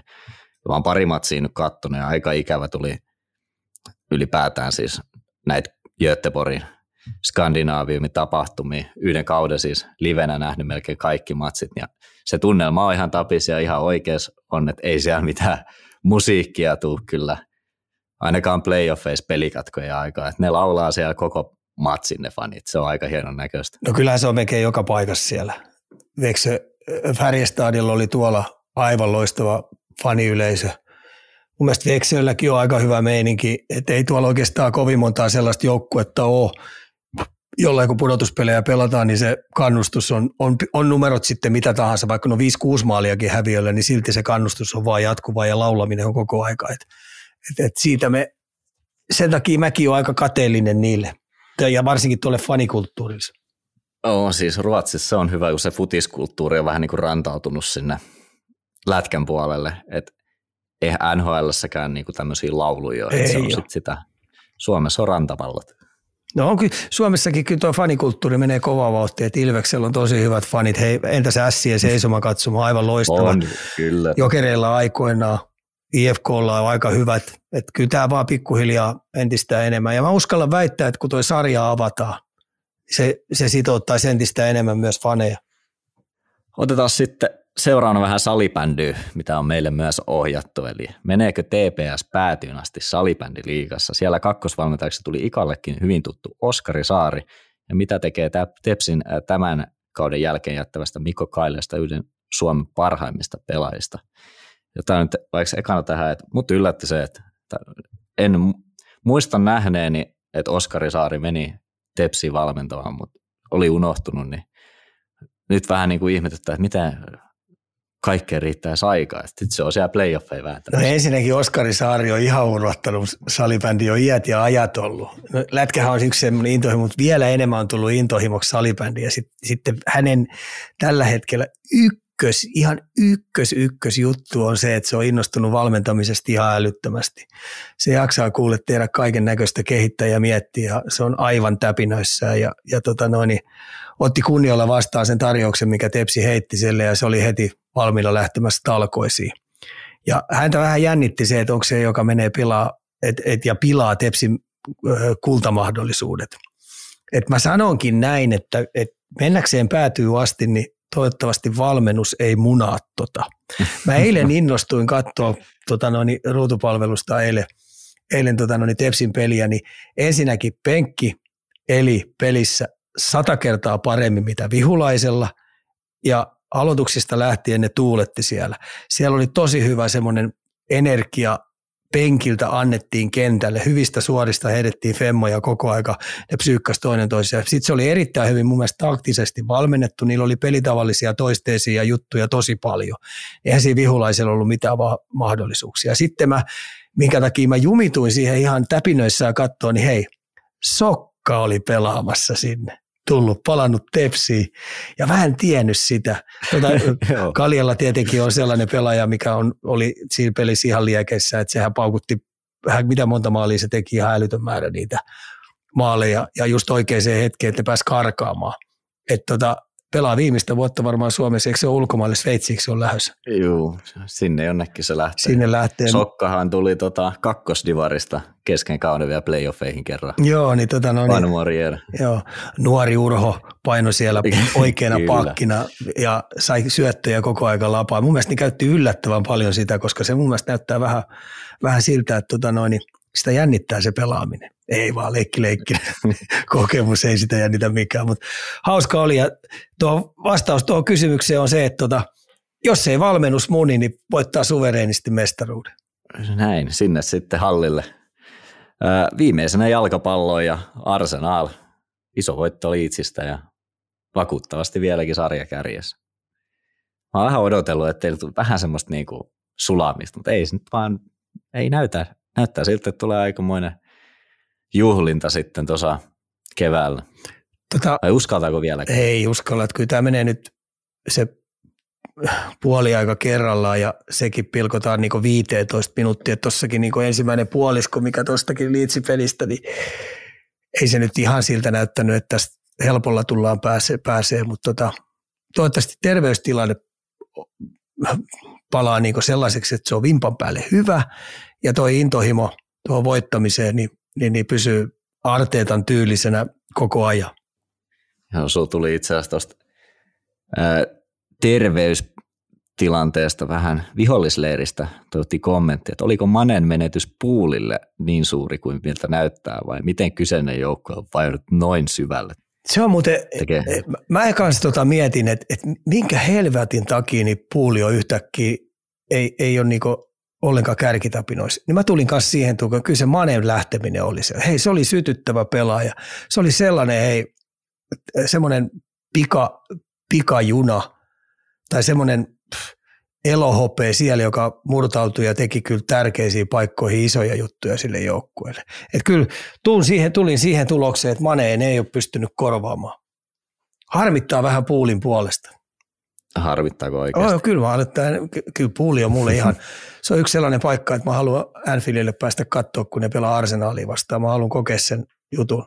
Puuli on ihan hieno joukkue versus Tottenhamiin. tai, tai Cityin tai Manuun. Puulissa on jotain tyyliä sentään. Ne on kans ollut ja siellä on hei helvetin hyvä coachi, mistä mä tykkään, Kloppi. Se on tyylikäs kyllä, se annettakoon. Mites huuhkajat, meneekö jatkoon lohkosta? O, tärkeä voitto oli toi, toi Pohjois-Irlannin voitto. Jessus, se oli vahva paikka. Mä pelkäsin, jos sieltä tulee käkättimeen, koska toi Tanskamatsi ei ollut hyvä. Mun mielestä siinä tuli tasoero selvästi, mutta tuo pohjois kolmen pinnan ryöstäminen oli just eikä melkein. Niin, niin nyt mä sanon sen siivittämänä, että huhkajat menee jatkoon tuosta. Joo. Tuleeko sinulla vielä jotkut lopputerveiset tai joku asia mieleen, mikä jäi tässä nyt ottamatta? Ei oikeastaan muuta kuin hienoa aikaa edetään. Tämä on kyllä tämä kevät, aurinko paistaa ja pelataan niin paljon ottelusarjoja, erinäisiä junnut pelaa ja aikuiset pelaa ja ja Sveitsissä, Ruotsissa, Saksassa. Ja sitten nämä viidestä seitsemään runkosarjan peliä niin on tosi mielenkiintoista. Ja sitten kun se runkosarja on taputeltu, nähdään mitkä pudotuspelisarjat tulee. Mulla tuli yksi asia tästä mieleen. Tosiaan kun sä sanoit, että melkein kaikki pelit yrität katsoa taas livenä, kun playoffit alkaa, niin ootko koskaan laskenut, että vuoden aikana, tai sanotaan lätkäkauden aikana, kun ensimmäinen peli alkaa ja viimeinen loppuu, niin kuinka monta tuntia tulee katsottua? En, en tiedä, niin tänäänkin nyt on aamulla mä oon kolme peliä kattonut ja sitten määrätyt koosteet. Ja nyt sitten mä alan tuosta katsoa, tovin katon Tuton mestispeliä ja sitten mä katon Selleftio Örebro tai Örebro Selleftio peliä. Ja sitten tuossa on kuitenkin ensi yönä taas kolme peliä on, on, on, on näpeissä, niin kyllä mulla olisi aamulla, kun mä tuossa viiden jälkeen herään, herään kuitenkin, di, di, kyllä mä pystyn ne kaikki kolme katsoa. Mutta se on kovin rykäsy on se, kun tämä NHL alkaa tämä ensimmäinen pudotuspelikierros. Se on kova, se on kova jatsia, sanoisi Niemelä toi Seppälä Tommi. Seuraavaksi joku pädi mukana siinä vai kulutaksa vaan sofaa semmoisen loven tämän no, no, stintin aikana, vai onko se pädi jossain koko ajan? Ei, kyllä sä oot tota, nähnyt tuon sohvan. Siinä on mun se perseen tota jälkeen. sinne. se ei ole salaperäinen pylly. Ei ole, se ei ole. Kyllä mä sinne uponnut. Joo, eikä tähän ole hyvä laittaa homma paketti. Hei kiitos. Kiitos. Kiitos jälleen kerran kaikille kuuntelijoille ja kiitokset Ika. Kiitos. Ensi viikko.